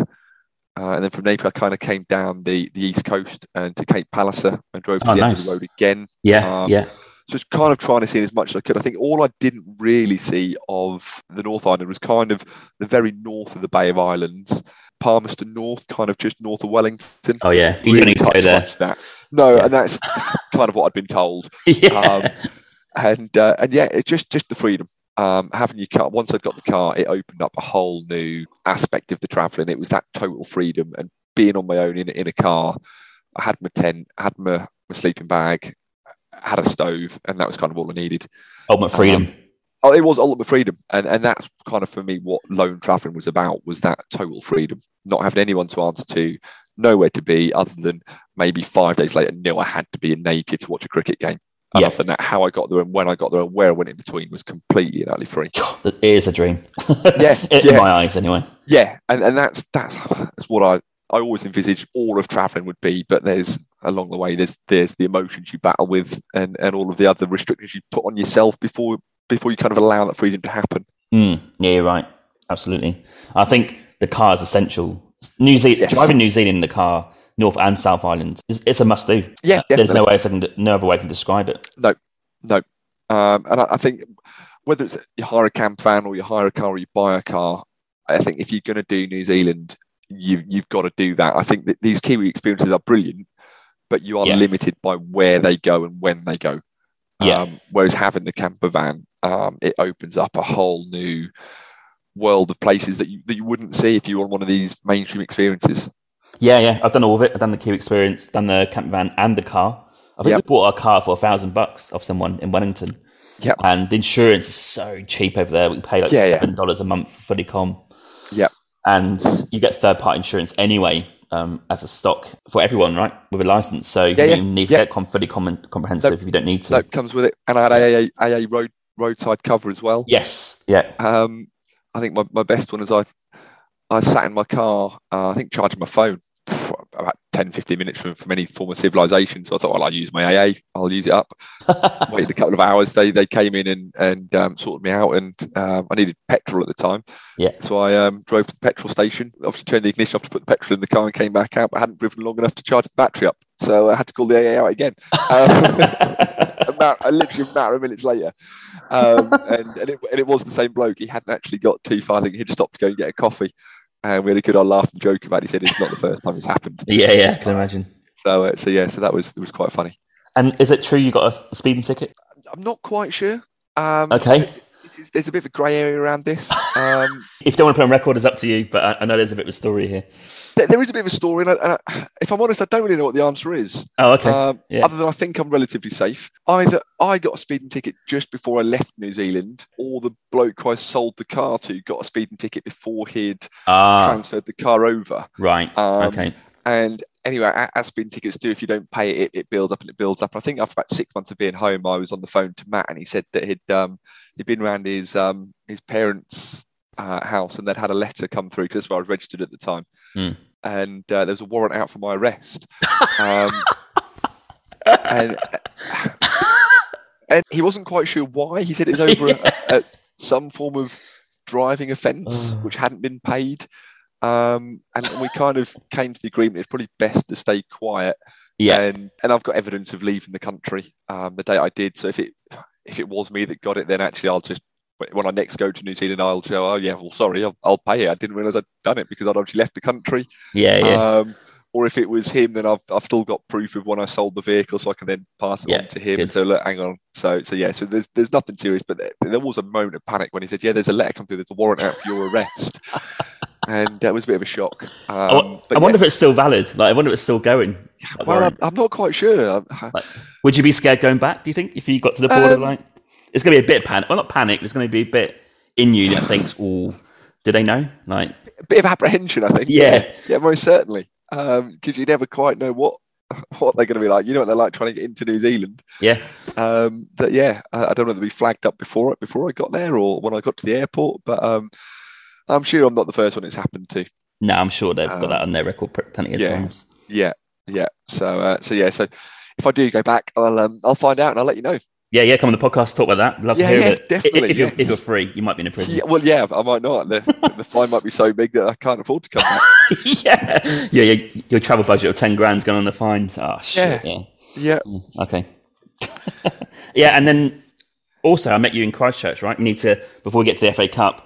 Yep. Um, so the, yeah, me and Robbo sort of coincided really with travels. We're kind of doing it roughly the same time, and I was on the Kiwi Experience, and Christchurch was really, if I'm honest, not an integral part of the Kiwi Experience because we kind of got told, like you said, a bit of a ghost town, a bit of a building site, and if I'm honest, we stayed at the yeah, the um, YHA. YHA, sorry. Yep. And we, as a group, I think we had a little walk in the town before we went to the hostel. No one's up for it. Everyone's just staying there for a night and ready to go in the morning to the next place. But I had planned, the only person in the whole bus probably had something planned, and that's to go meet you. And you picked me up in the car. Yes, and from what I remember, where you were staying was was probably one of the most desolate parts of Christchurch at the time. Oh, was it? Um, it, it felt like it. Yeah, certainly the, the parts where I were, it wasn't. I wouldn't say it was lively, but you could see that it was it was on the way back up, and they were Mm. kind of building, almost like towns were were emerging and kind of celebrating the fact that it was coming back to normal. Yeah. The main the main CBD of Christchurch had been completely and utterly Yeah. ripped apart, and all the historic buildings had gone. Um, and it was kind of was still a, a red zone when I was there, um, and lots of that was, was shut down, and you, you couldn't. Well, they hadn't even started rebuilding; it was still rubble in the streets in some places. Yeah. And the, and the theatre, literally, the, screen had fallen off, and you could see into the theatre where kind of the back wall had fallen off, but all the seats were still there, and Wow. was was very surreal. But kind of around, I suppose, Eastern Christchurch, it may have been. Hmm. There were little pop up places where they were becoming kind of mini CBDs and kind of mini hubs. That, that were that were brilliant. There, there's Riccarton and, and Fendalton and uh, and Merivale are all kind of small little, almost like shopping precinct type areas that all had their own little mini malls and, and restaurants and, and Yeah. bars and that, that that were were kind of had their own nightlife as well. Um, whereas from where I picked you up from, I, I, it was all very much still road cones everywhere and very Yes. little light. Yeah, and it was- exactly. It was, very dark and dingy. And I even remember trying to find out. I, I think I struggled to find you initially, but because it w- was was very ghost townish. And I'm not Yeah. not really surprised that the people you were with kind of walked out and went, "Nah, this ain't Yeah. for me." Yeah, exactly. yeah, Um, yeah. And then if you went into the, into the main town of Christchurch, it, it was dead. Absolutely, there, there were little shopping container malls and that sort of thing where they tried to be a little bit innovative and, and create some places and, and the and the Palette Cafe and that sort of thing. But but yeah, the actual was town was was, was dead. But that the little pop up towns and how they'd kind of gone about it, got on with life after the after the earthquake, kind of amazed me a little bit as well. There was at no point did I get the feeling they were feeling sorry for themselves. Yeah, Um, cracked on, right? It is thriving just kind now. of cracked on and got yeah, with it. Because we Yeah. went back uh, in 28, or when we were there second time round on a work visa, what, 2017, 18? And it was thriving, that, that sort of um, container city or area where there's all these different businesses cracking on with coffees and independent shops and stuff like that. It was a much better experience for me the second time round. And I was quite glad that happened, actually.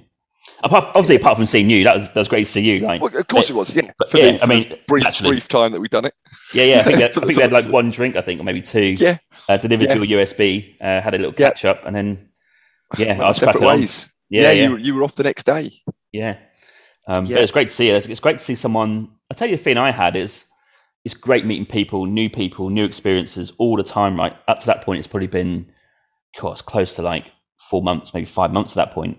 But it's great to see uh, just a familiar face from home, and it's Yeah. good to share an experience that you've experienced. We can talk about that, like on our drink. It's nothing like trying to it's not like talk about Norwich and we're like we, we've done that, been there and done that, right? But this is like Yeah. new experiences we both had in, in the last year or so, where we can sort of like compare notes and have a laugh about it. It's quite cool. Yeah, and, and just to like say, I think it's not just the sharing of it, but actually sharing your the enjoyment and the anxiety you've had as well uh, of Yeah, what you've done. So you've both experienced something new at kind of the same time, and to just the excitement of letting somebody know who's also been through it and can kind of empathise with what you what you've done. Um, yeah, yeah, yeah. exactly again, that. it- it's brilliant. I mean, you can talk to people at home, or you can bump into somebody and, and tell them. But actually, if you've done something very similar, you kind of it's a very different conversation to have with somebody who you're talking to from home. And I think we are maybe one of the few people in our big group who can maybe talk about that. Maybe Bambi as well, because he's done it right with um, Yes. the same sort of thing a few years before that. Yeah. Other than that, I don't think maybe Osborne to the degree, but yeah, we if we're in other parts of the group, we'd be sort of talking to them about it, not like, like with them because they've not Not experienced sharing it. Yeah, Yeah. definitely. um, Yeah. which is not a bad thing. It's just not happened. So, um, yeah, it's great to see Robbo on that, on that trip and all, all the people that keep experience like, where are you going? I was like, I don't know, mate. I'm just getting picked up. yeah. Uh, my mate from home, he's driving me to we'll go have a few drinks at a bar and they're like, is there any bars? I'm like, well, I think there is. I mean, There was. there's nothing in downtown, but I'm sure there's other places that uh, have something. And we did, yeah, we went Yeah. to had a drink. Can't remember even remember where we went. If I'm honest. It was the place. You know, oh god, that, that Kiwi cricketer who nearly died. Got Jesse. Ryder. Jesse Ryder. It's near. Yeah. I think it was that bar he was at. I think it was number four. Okay. I think it was number four in Merivale. I think, Right. or somewhere very close to there. Yeah, yeah. I think Yeah. it was. Um, it was there. I remember that. Let's go on to UFA Cup triumph. as a Yes. as a group of sporting people who we love sport, but let's let's be honest, no one's achieved anything um, sporting wise. But you did win the FA Cup in New Zealand, the equivalent in Christchurch. What, what team was that, and how how was that run? Like, what was that like? It was a team called Cashmere Technical. Yeah, Okay. It doesn't even sound like a great name, and even saying it now, you think, is that even a football club? Um, but it kind of it is. Uh, it, I think that they'd merged. Woolston Tech had merged with Cashmere a few years before I joined it, and uh, and they were a club that was kind of on the up. And it was all luck. rather than actual going over there to play football. Um, Yeah. The fact I even ended up playing football, I, I, I never even considered playing when I went over there. Mm. Um, the aim was to go over there and play some cricket. But I actually turned up in the middle of the cricket season and left in the middle of the cricket season, but was actually there for a full football season. So once the cricket season had finished, Dan, the brother of guy I was staying with, said, "Look, if you've got nothing to do, if you're bored." And you fancy putting your gloves on and coming and have a, having a kick around and, and training, then then feel free. So I did. Went and had a couple of training sessions, and the next year, I know the, the manager, um, John Brown, who's a, a big Scottish bloke, was like, "Well, do you fancy playing?" I was like, "Well, well, yeah, I've got nothing else to do. I might miss a couple of games for travelling, but I'm going to be around. Why not?" And then it all started getting a bit serious when I had to have an international transfer. Um, oh, yeah, Right. my actual debut was delayed because I had to get international clearance um, to to play football for them. Um, Wow. um, it's all a bit surreal. I had, yeah, I had to be released by my club back home and, and actually allowed by the Norfolk or the English FA and allowed to play in uh, in New Zealand. And at, at no point did I really take it that seriously. It was just Yeah. yeah, I'm going to play football for, for, for a bit of a laugh. And then we started doing well. I, I, at no point did I expect to play. I think after I, I sat on the bench for a couple of games, Mm. um, and then next thing I'm, I'm playing, and it's like, hang on, I've I'm thinking well, I haven't got any goalie gloves or nothing really. I've only got a cheap pair. That's, that's all right. You're sponsored.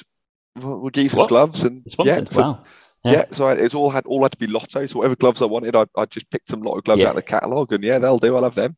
Um, so I got three or four pairs of them given to me, and then it's like, oh, well, I've, I've literally got nothing. I, I haven't even got a pair of football socks or nothing. They'd supplied me with full training kit, but I needed shin pads. I'd borrowed a pair of boots of somebody, so I needed football. I needed all sorts, and they said, "Here you go. Everyone gets some gift voucher to go and buy it." So I got a thousand pounds or a thousand dollars worth of Whoa, gift voucher just really? handed to me and said, "Right, off you go and, and go and spend it." Um, so yeah, got football boots, shin pads, and and kitted myself out with some expensive skins, long johns as you do, and just went Mm. and bought a couple of pairs of trainers and, and just sorted myself out. And kit bag was provided. I, I think two tracksuits and some casual gear, and it was all. It all at that point was a bit of hang on. This is actually a decent standard of football you're playing here Okay. Um, yeah.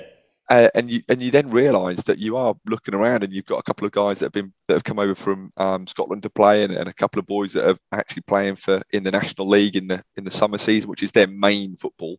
Yeah. Um, and um, and it was becoming to get a little bit serious. Um, And we, we we we won all the the way the, the cup runs is it's a, it's a kind of a local format first, then you go into the regionals. Um, Yeah. So I think we had to play two or three rounds in Canterbury, um, and then we then played became the South Island. You then played the, the best of the South Island, and then opens up to, to the North Island. Mm. And it was I think it's Dunedin was the was the first one, or did uh, yeah I think it was Dunedin we went across to, or uh, it might be Nelson the other side. It might, no, it's Nelson I think. It's about a five hour journey to get there. So how- that's, that's right. We'll drive up the day before. We'll stay in a hotel.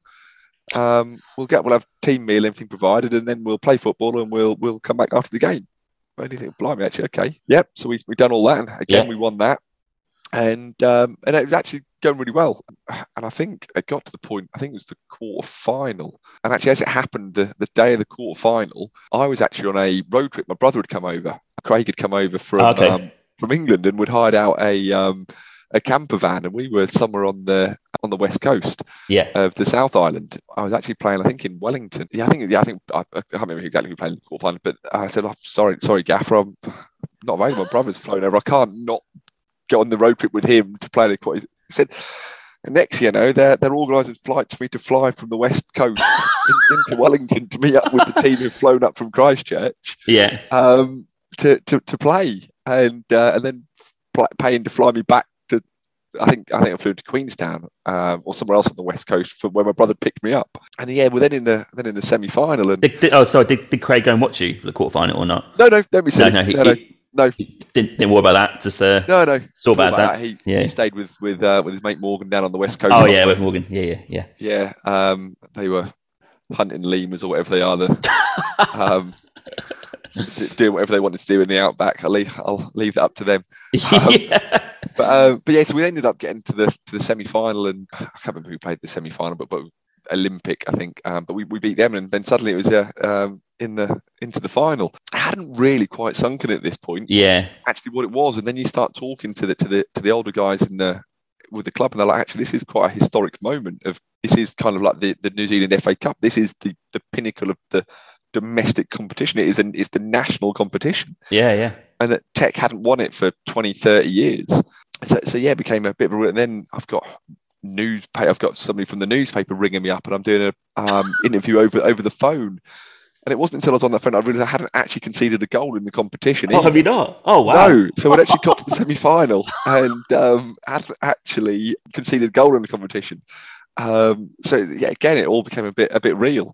Yeah. And probably a little bit disappointingly, the, the final actually turned out to be in Christchurch because it's the first Ah. time a team from the South Island had got to the final. They decided they'd reward us by giving us a, a, a game locally so we could get our fans there. So that meant Ah. we didn't get the big flight to, to do it and, and the overnight stay and all that. But it did mean that we got, I think we had two and a half, three thousand people um, down there watching it. What Um, stadium was that, or was it just a local stadium? was it the Um, big stadium? Not the big, because the big one was actually decommissioned at the time. Oh, Um, okay. the, the Crusaders weren't actually Yeah. playing at the Crusaders. Oh, um, right, okay. Because ongoing structural concerns. So it was, I think it was called English Park. Um, it's kind of a 3G pitch, and it was kind of the, the training ground for, or the, the home ground of um, Canterbury United in the National League. So they kind of they bought in stands to put all of it. It had a stand down one side. Um, but they bought in all of the stands to go around the sides and put a scaffold tower up to video it all on and and as you do. And yeah, then before you know it, almost we're, we're in the final. And I think we went 1 0 up early with a with a penalty. Who's the um, Who's the final against? Off the top of my head, I actually cannot remember. But, some, but um, someone like Canterbury United, they would have been in, in the competition, right? No, they weren't. So no, Oh, right. teams weren't. It's a completely Okay. different um, competition. So that So- was the, right. the the National League, the Summer League. Yeah. Um, but a lot of the players who play in it, so it's kind of the thing with the National Leagues. They get players coming over from Australia and that to Yeah. play uh, as well, uh, and they are they're professionals. Um, Yeah. Whereas we were we're semi-professionals. Um, Mm, okay. although felt like we're professionals. Yeah. But yeah, so you get to the final. Goal I conceded was a bit of a wonder goal. Free Mm-hmm. kick hit straight into the wall, came back to the bloke he hits on the volley uh, into the top corner. Um, and it was, I think his name was Jake Butler, and he'd actually played for New Zealand against Mexico in a World Cup qualifier. Oh, wow. um, two weeks earlier. Okay. right. So for that, to be the, then.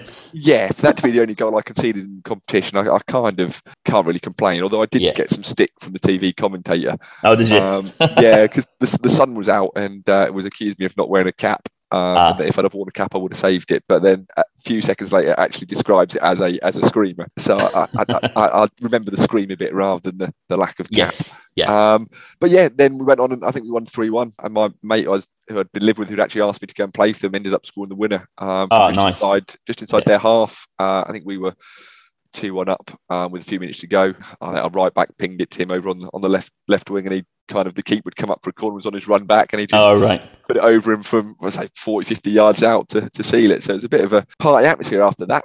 Yeah, it must have been a Um, big celebration, right? Surely. Oh, it was, yeah, Yeah. massive, massive celebration. I'd like to say I remember it all. Um, but, but I don't think I really do. Um, I, would, I don't wouldn't expect you to. See.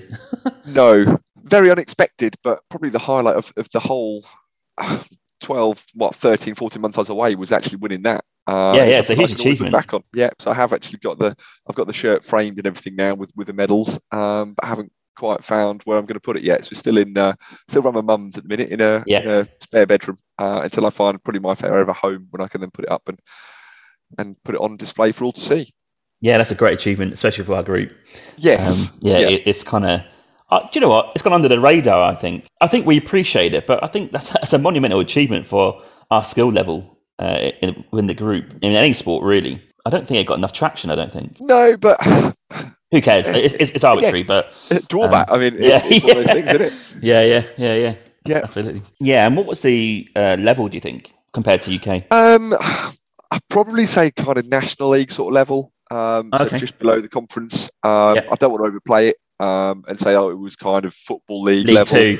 Uh, yeah, League Yeah. League One. Yeah, yeah, yeah. Um, I mean, I mean, at the end of the day, we had we had two and a half, maybe three and a half thousand people at the at the final of a, of a national competition. So I think that kind of yeah. sets the tone. Maybe we would have had more if it was a, a bigger stadium. We did have a capacity, but but yeah, I mean, there are like I said, there are, there were people who were playing for New Zealand Yeah, yeah, playing exactly. in. And, New Zealand aren't no mugs. So again, they're not one of the big regular No. qualifiers for any uh, big competition, but they are still a national team. Any just final thoughts on New Zealand before we crack on? Anyone who's got any thoughts about going there, go. Mm. It's a phenomenal place that has got everything from from the beaches, from the weather, from the mountains, the snow, the scenery, the people. It is just an amazing place. and, and I would go back in a heartbeat. And, and I will do one day. That is for sure. I think it's routinely ranked, isn't it, in the top five or six best places to go um, Yeah. for travel, even to live. So I think that tells its uh, own story. Yeah. really. Yeah, that says it all. And I, I'm the same as Robbo. I do wax lyrical about New Zealand. It's I'd go back in a heartbeat if I can live and work. Probably somewhere like Wellington. It definitely felt at the time that is like the place. Um, quite close to Australia for me, but they're both equally um, good in their own right. Yeah, so I've never done Australia. Too Mm. big. I'd like. Yeah. Uh, the fact it's I like huge. about New Zealand is that I, I kind of within a year I've probably seen 75, yeah. 80 percent of what I wanted to see. Yeah, Um, the far north, the far south, and probably a little bit of mainland South Island in the middle. But other than that, I'm fairly satisfied of, of everything else that I've, I've been and seen and, and confident that stunning place. yeah. And if you're listening, uh, my advice would probably do a Kiwi experience because it's great to meet people and kind of have that sort of fellow traveller type mentality, but also get the work visa, do do some work there, but also get a camper van like Robbo did, or a car um, as well, like we done the camper van, and just go and see New Zealand and have that freedom. I think both of those, that full year of Kiwi experience, bit of work, maybe live in a few cities, and then do a camper van trip around both islands would be pretty dreamy for a year. So if you think about that, I would highly recommend it. Yeah, definitely. We're going to do a patron feature.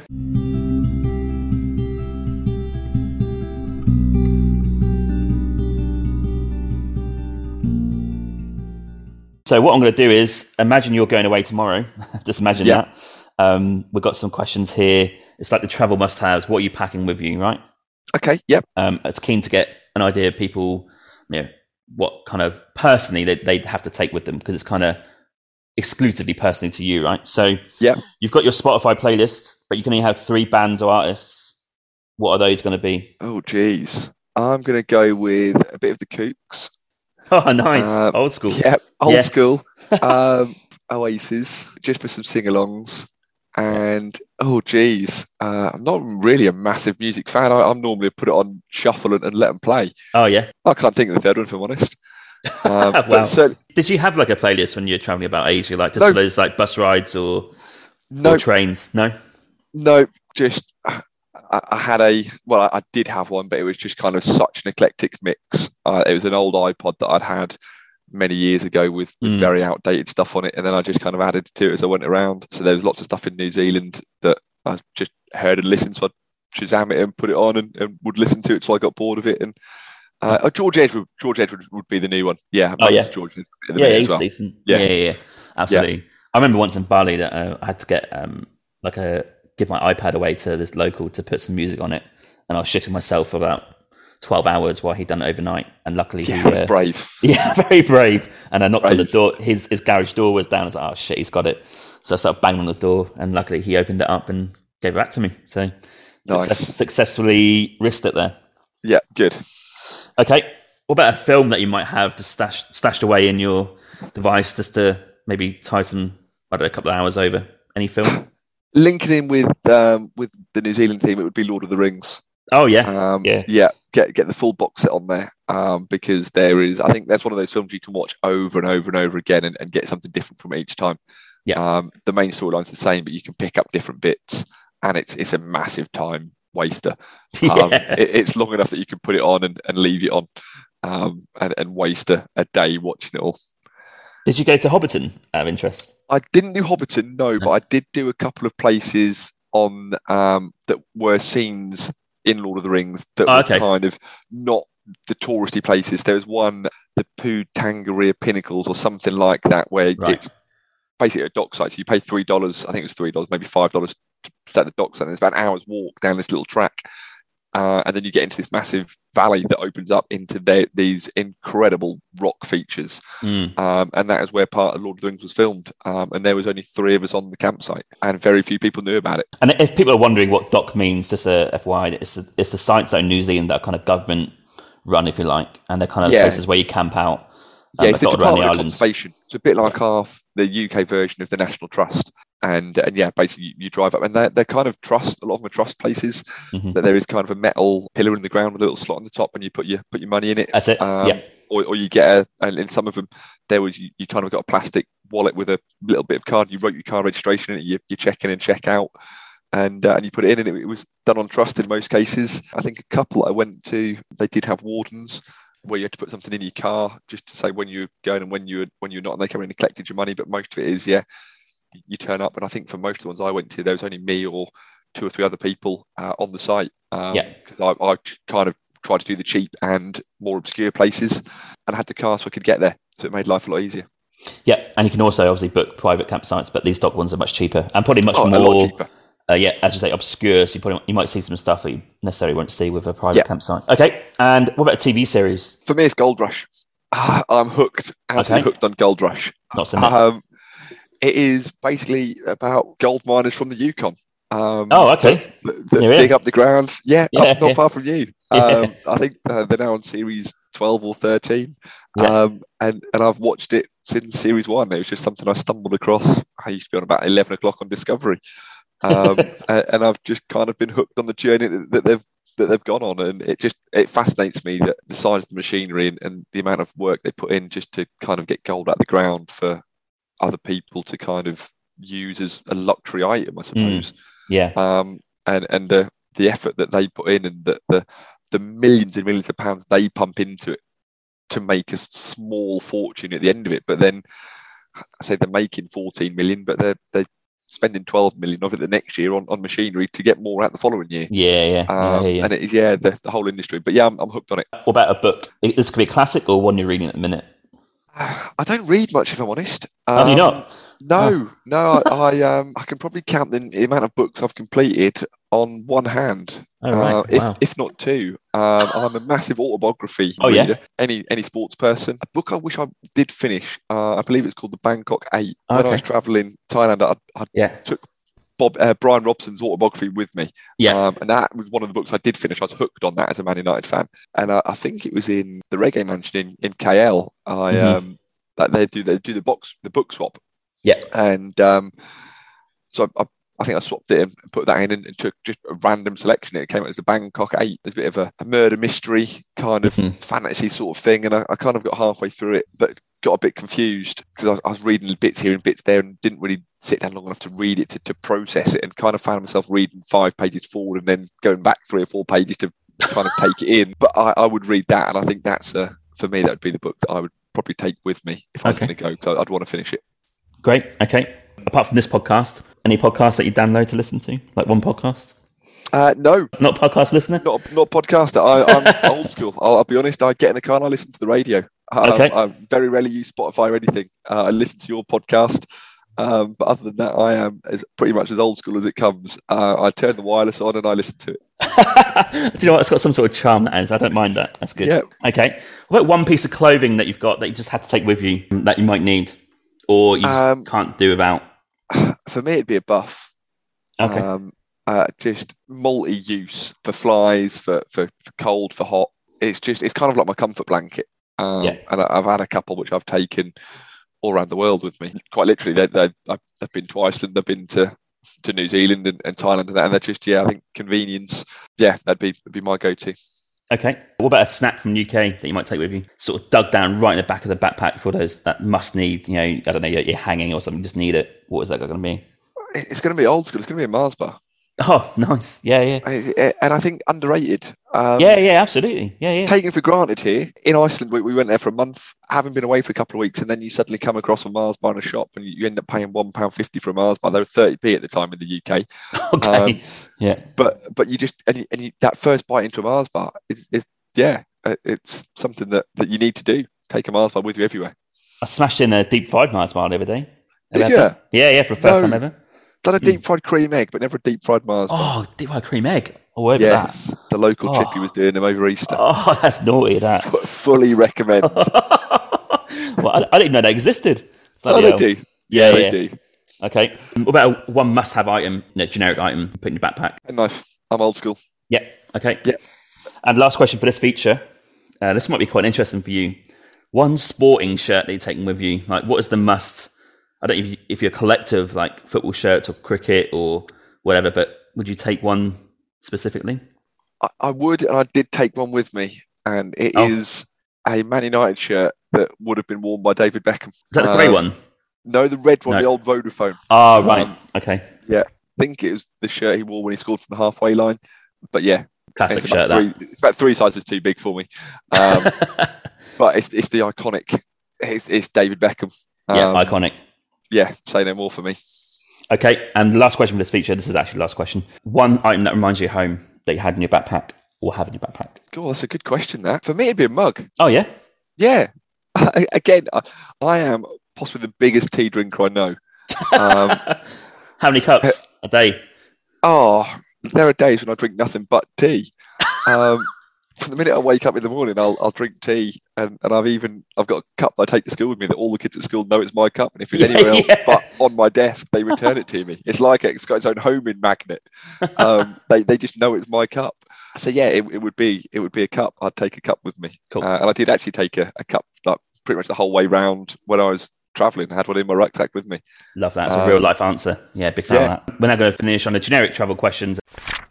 Hey, yeah, just a quick one before we carry on with the travel questions. I just want to say there are many ways to support this podcast. You can buy me a coffee and help support the podcast with $5, or you can go to my merch store with the affiliate link with TeePublic, where there's plenty of merch available to buy, such as t shirts, jumpers, hoodies, and also some children's clothing. Thirdly, which is free, you can also rate and review this podcast on Apple Podcasts, Spotify, Podchaser, or Good Pods. Also, you can find me on social media on Instagram, Twitter, Facebook, and TikTok. Simply just search for Winging It Travel Podcast, and you'll find me displaying all my social media content for traveling, podcast, and other stuff. Thank you. It's travel question time. So these are your favourite things that you've seen anywhere abroad or even at home. Um, there's no no rules here.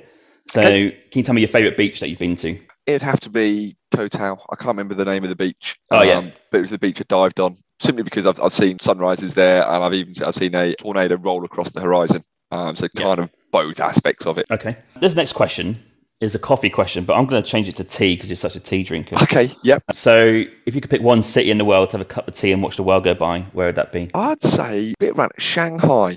Oh yeah, Yeah, I don't know why. I think it's just kind of the hustle and bustle of it. Yeah. Just to be able to sit there with a quiet cup of tea and just people watch the mayhem yes, unfold around you, I think would be pretty incredible. love that. Okay, and this is a a new question for the podcast. Okay, What is your favourite type of tea? Yorkshire tea. yeah. Okay, that's your tea to go to. Okay, what about a favourite city that you've been to? For me, Barcelona. Yeah. Um, just fascinating place. The culture, the whole Sagrada Familia, the way that's kind of evolved over the time, just the feel of the place and the, the whole mood of it. Just sitting in on a, one of the shop or the bar terraces having a having a sangria. Love that. Amazing. Yep. Okay. What about a favourite walk or trek that you've done? Oh, blimey, I've been on some good ones.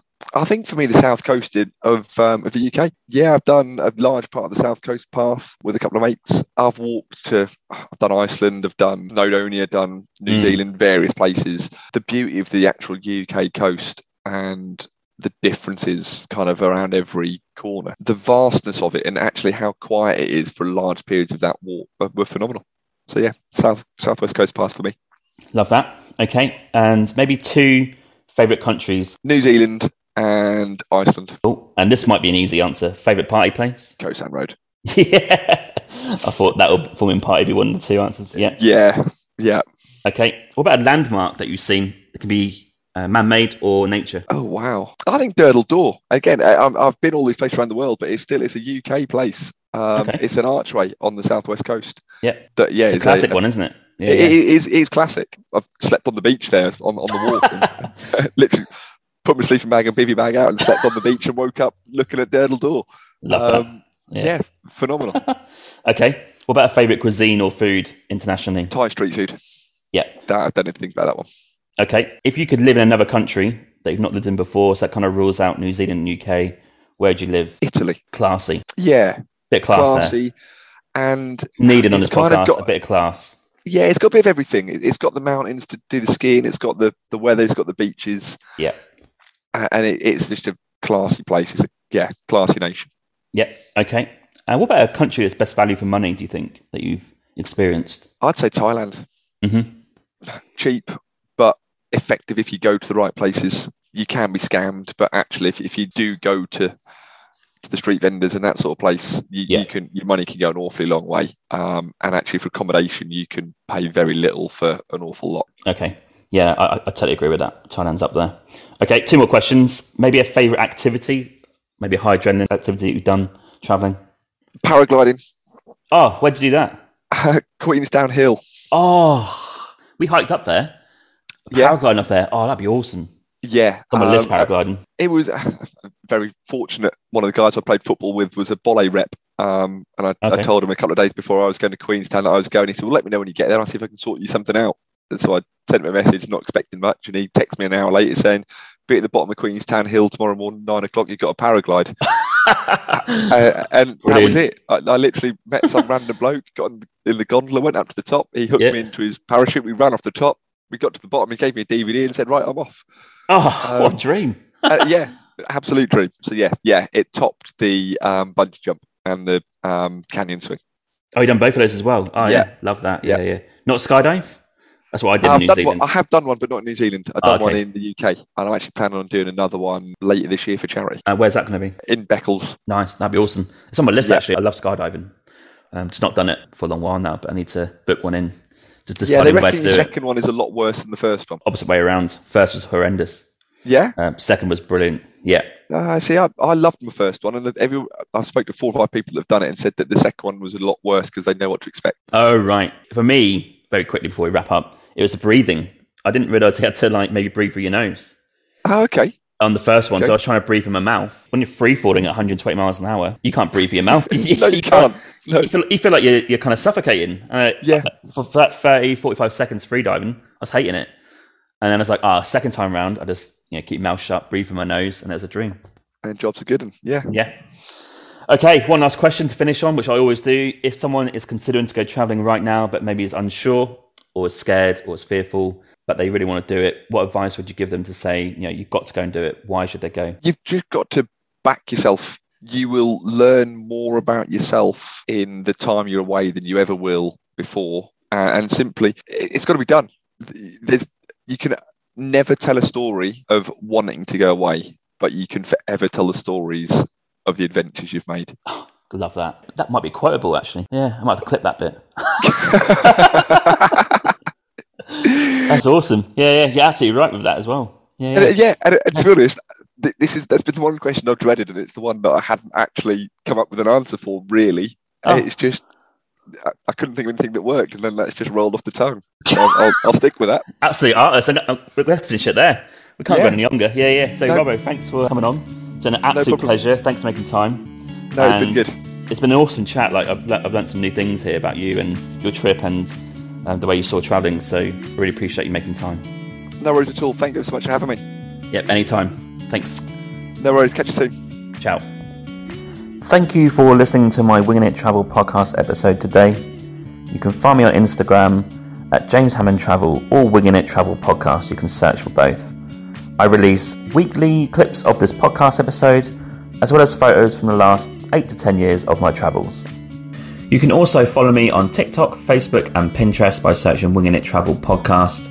I do release daily content to do with travel and the podcast throughout the week.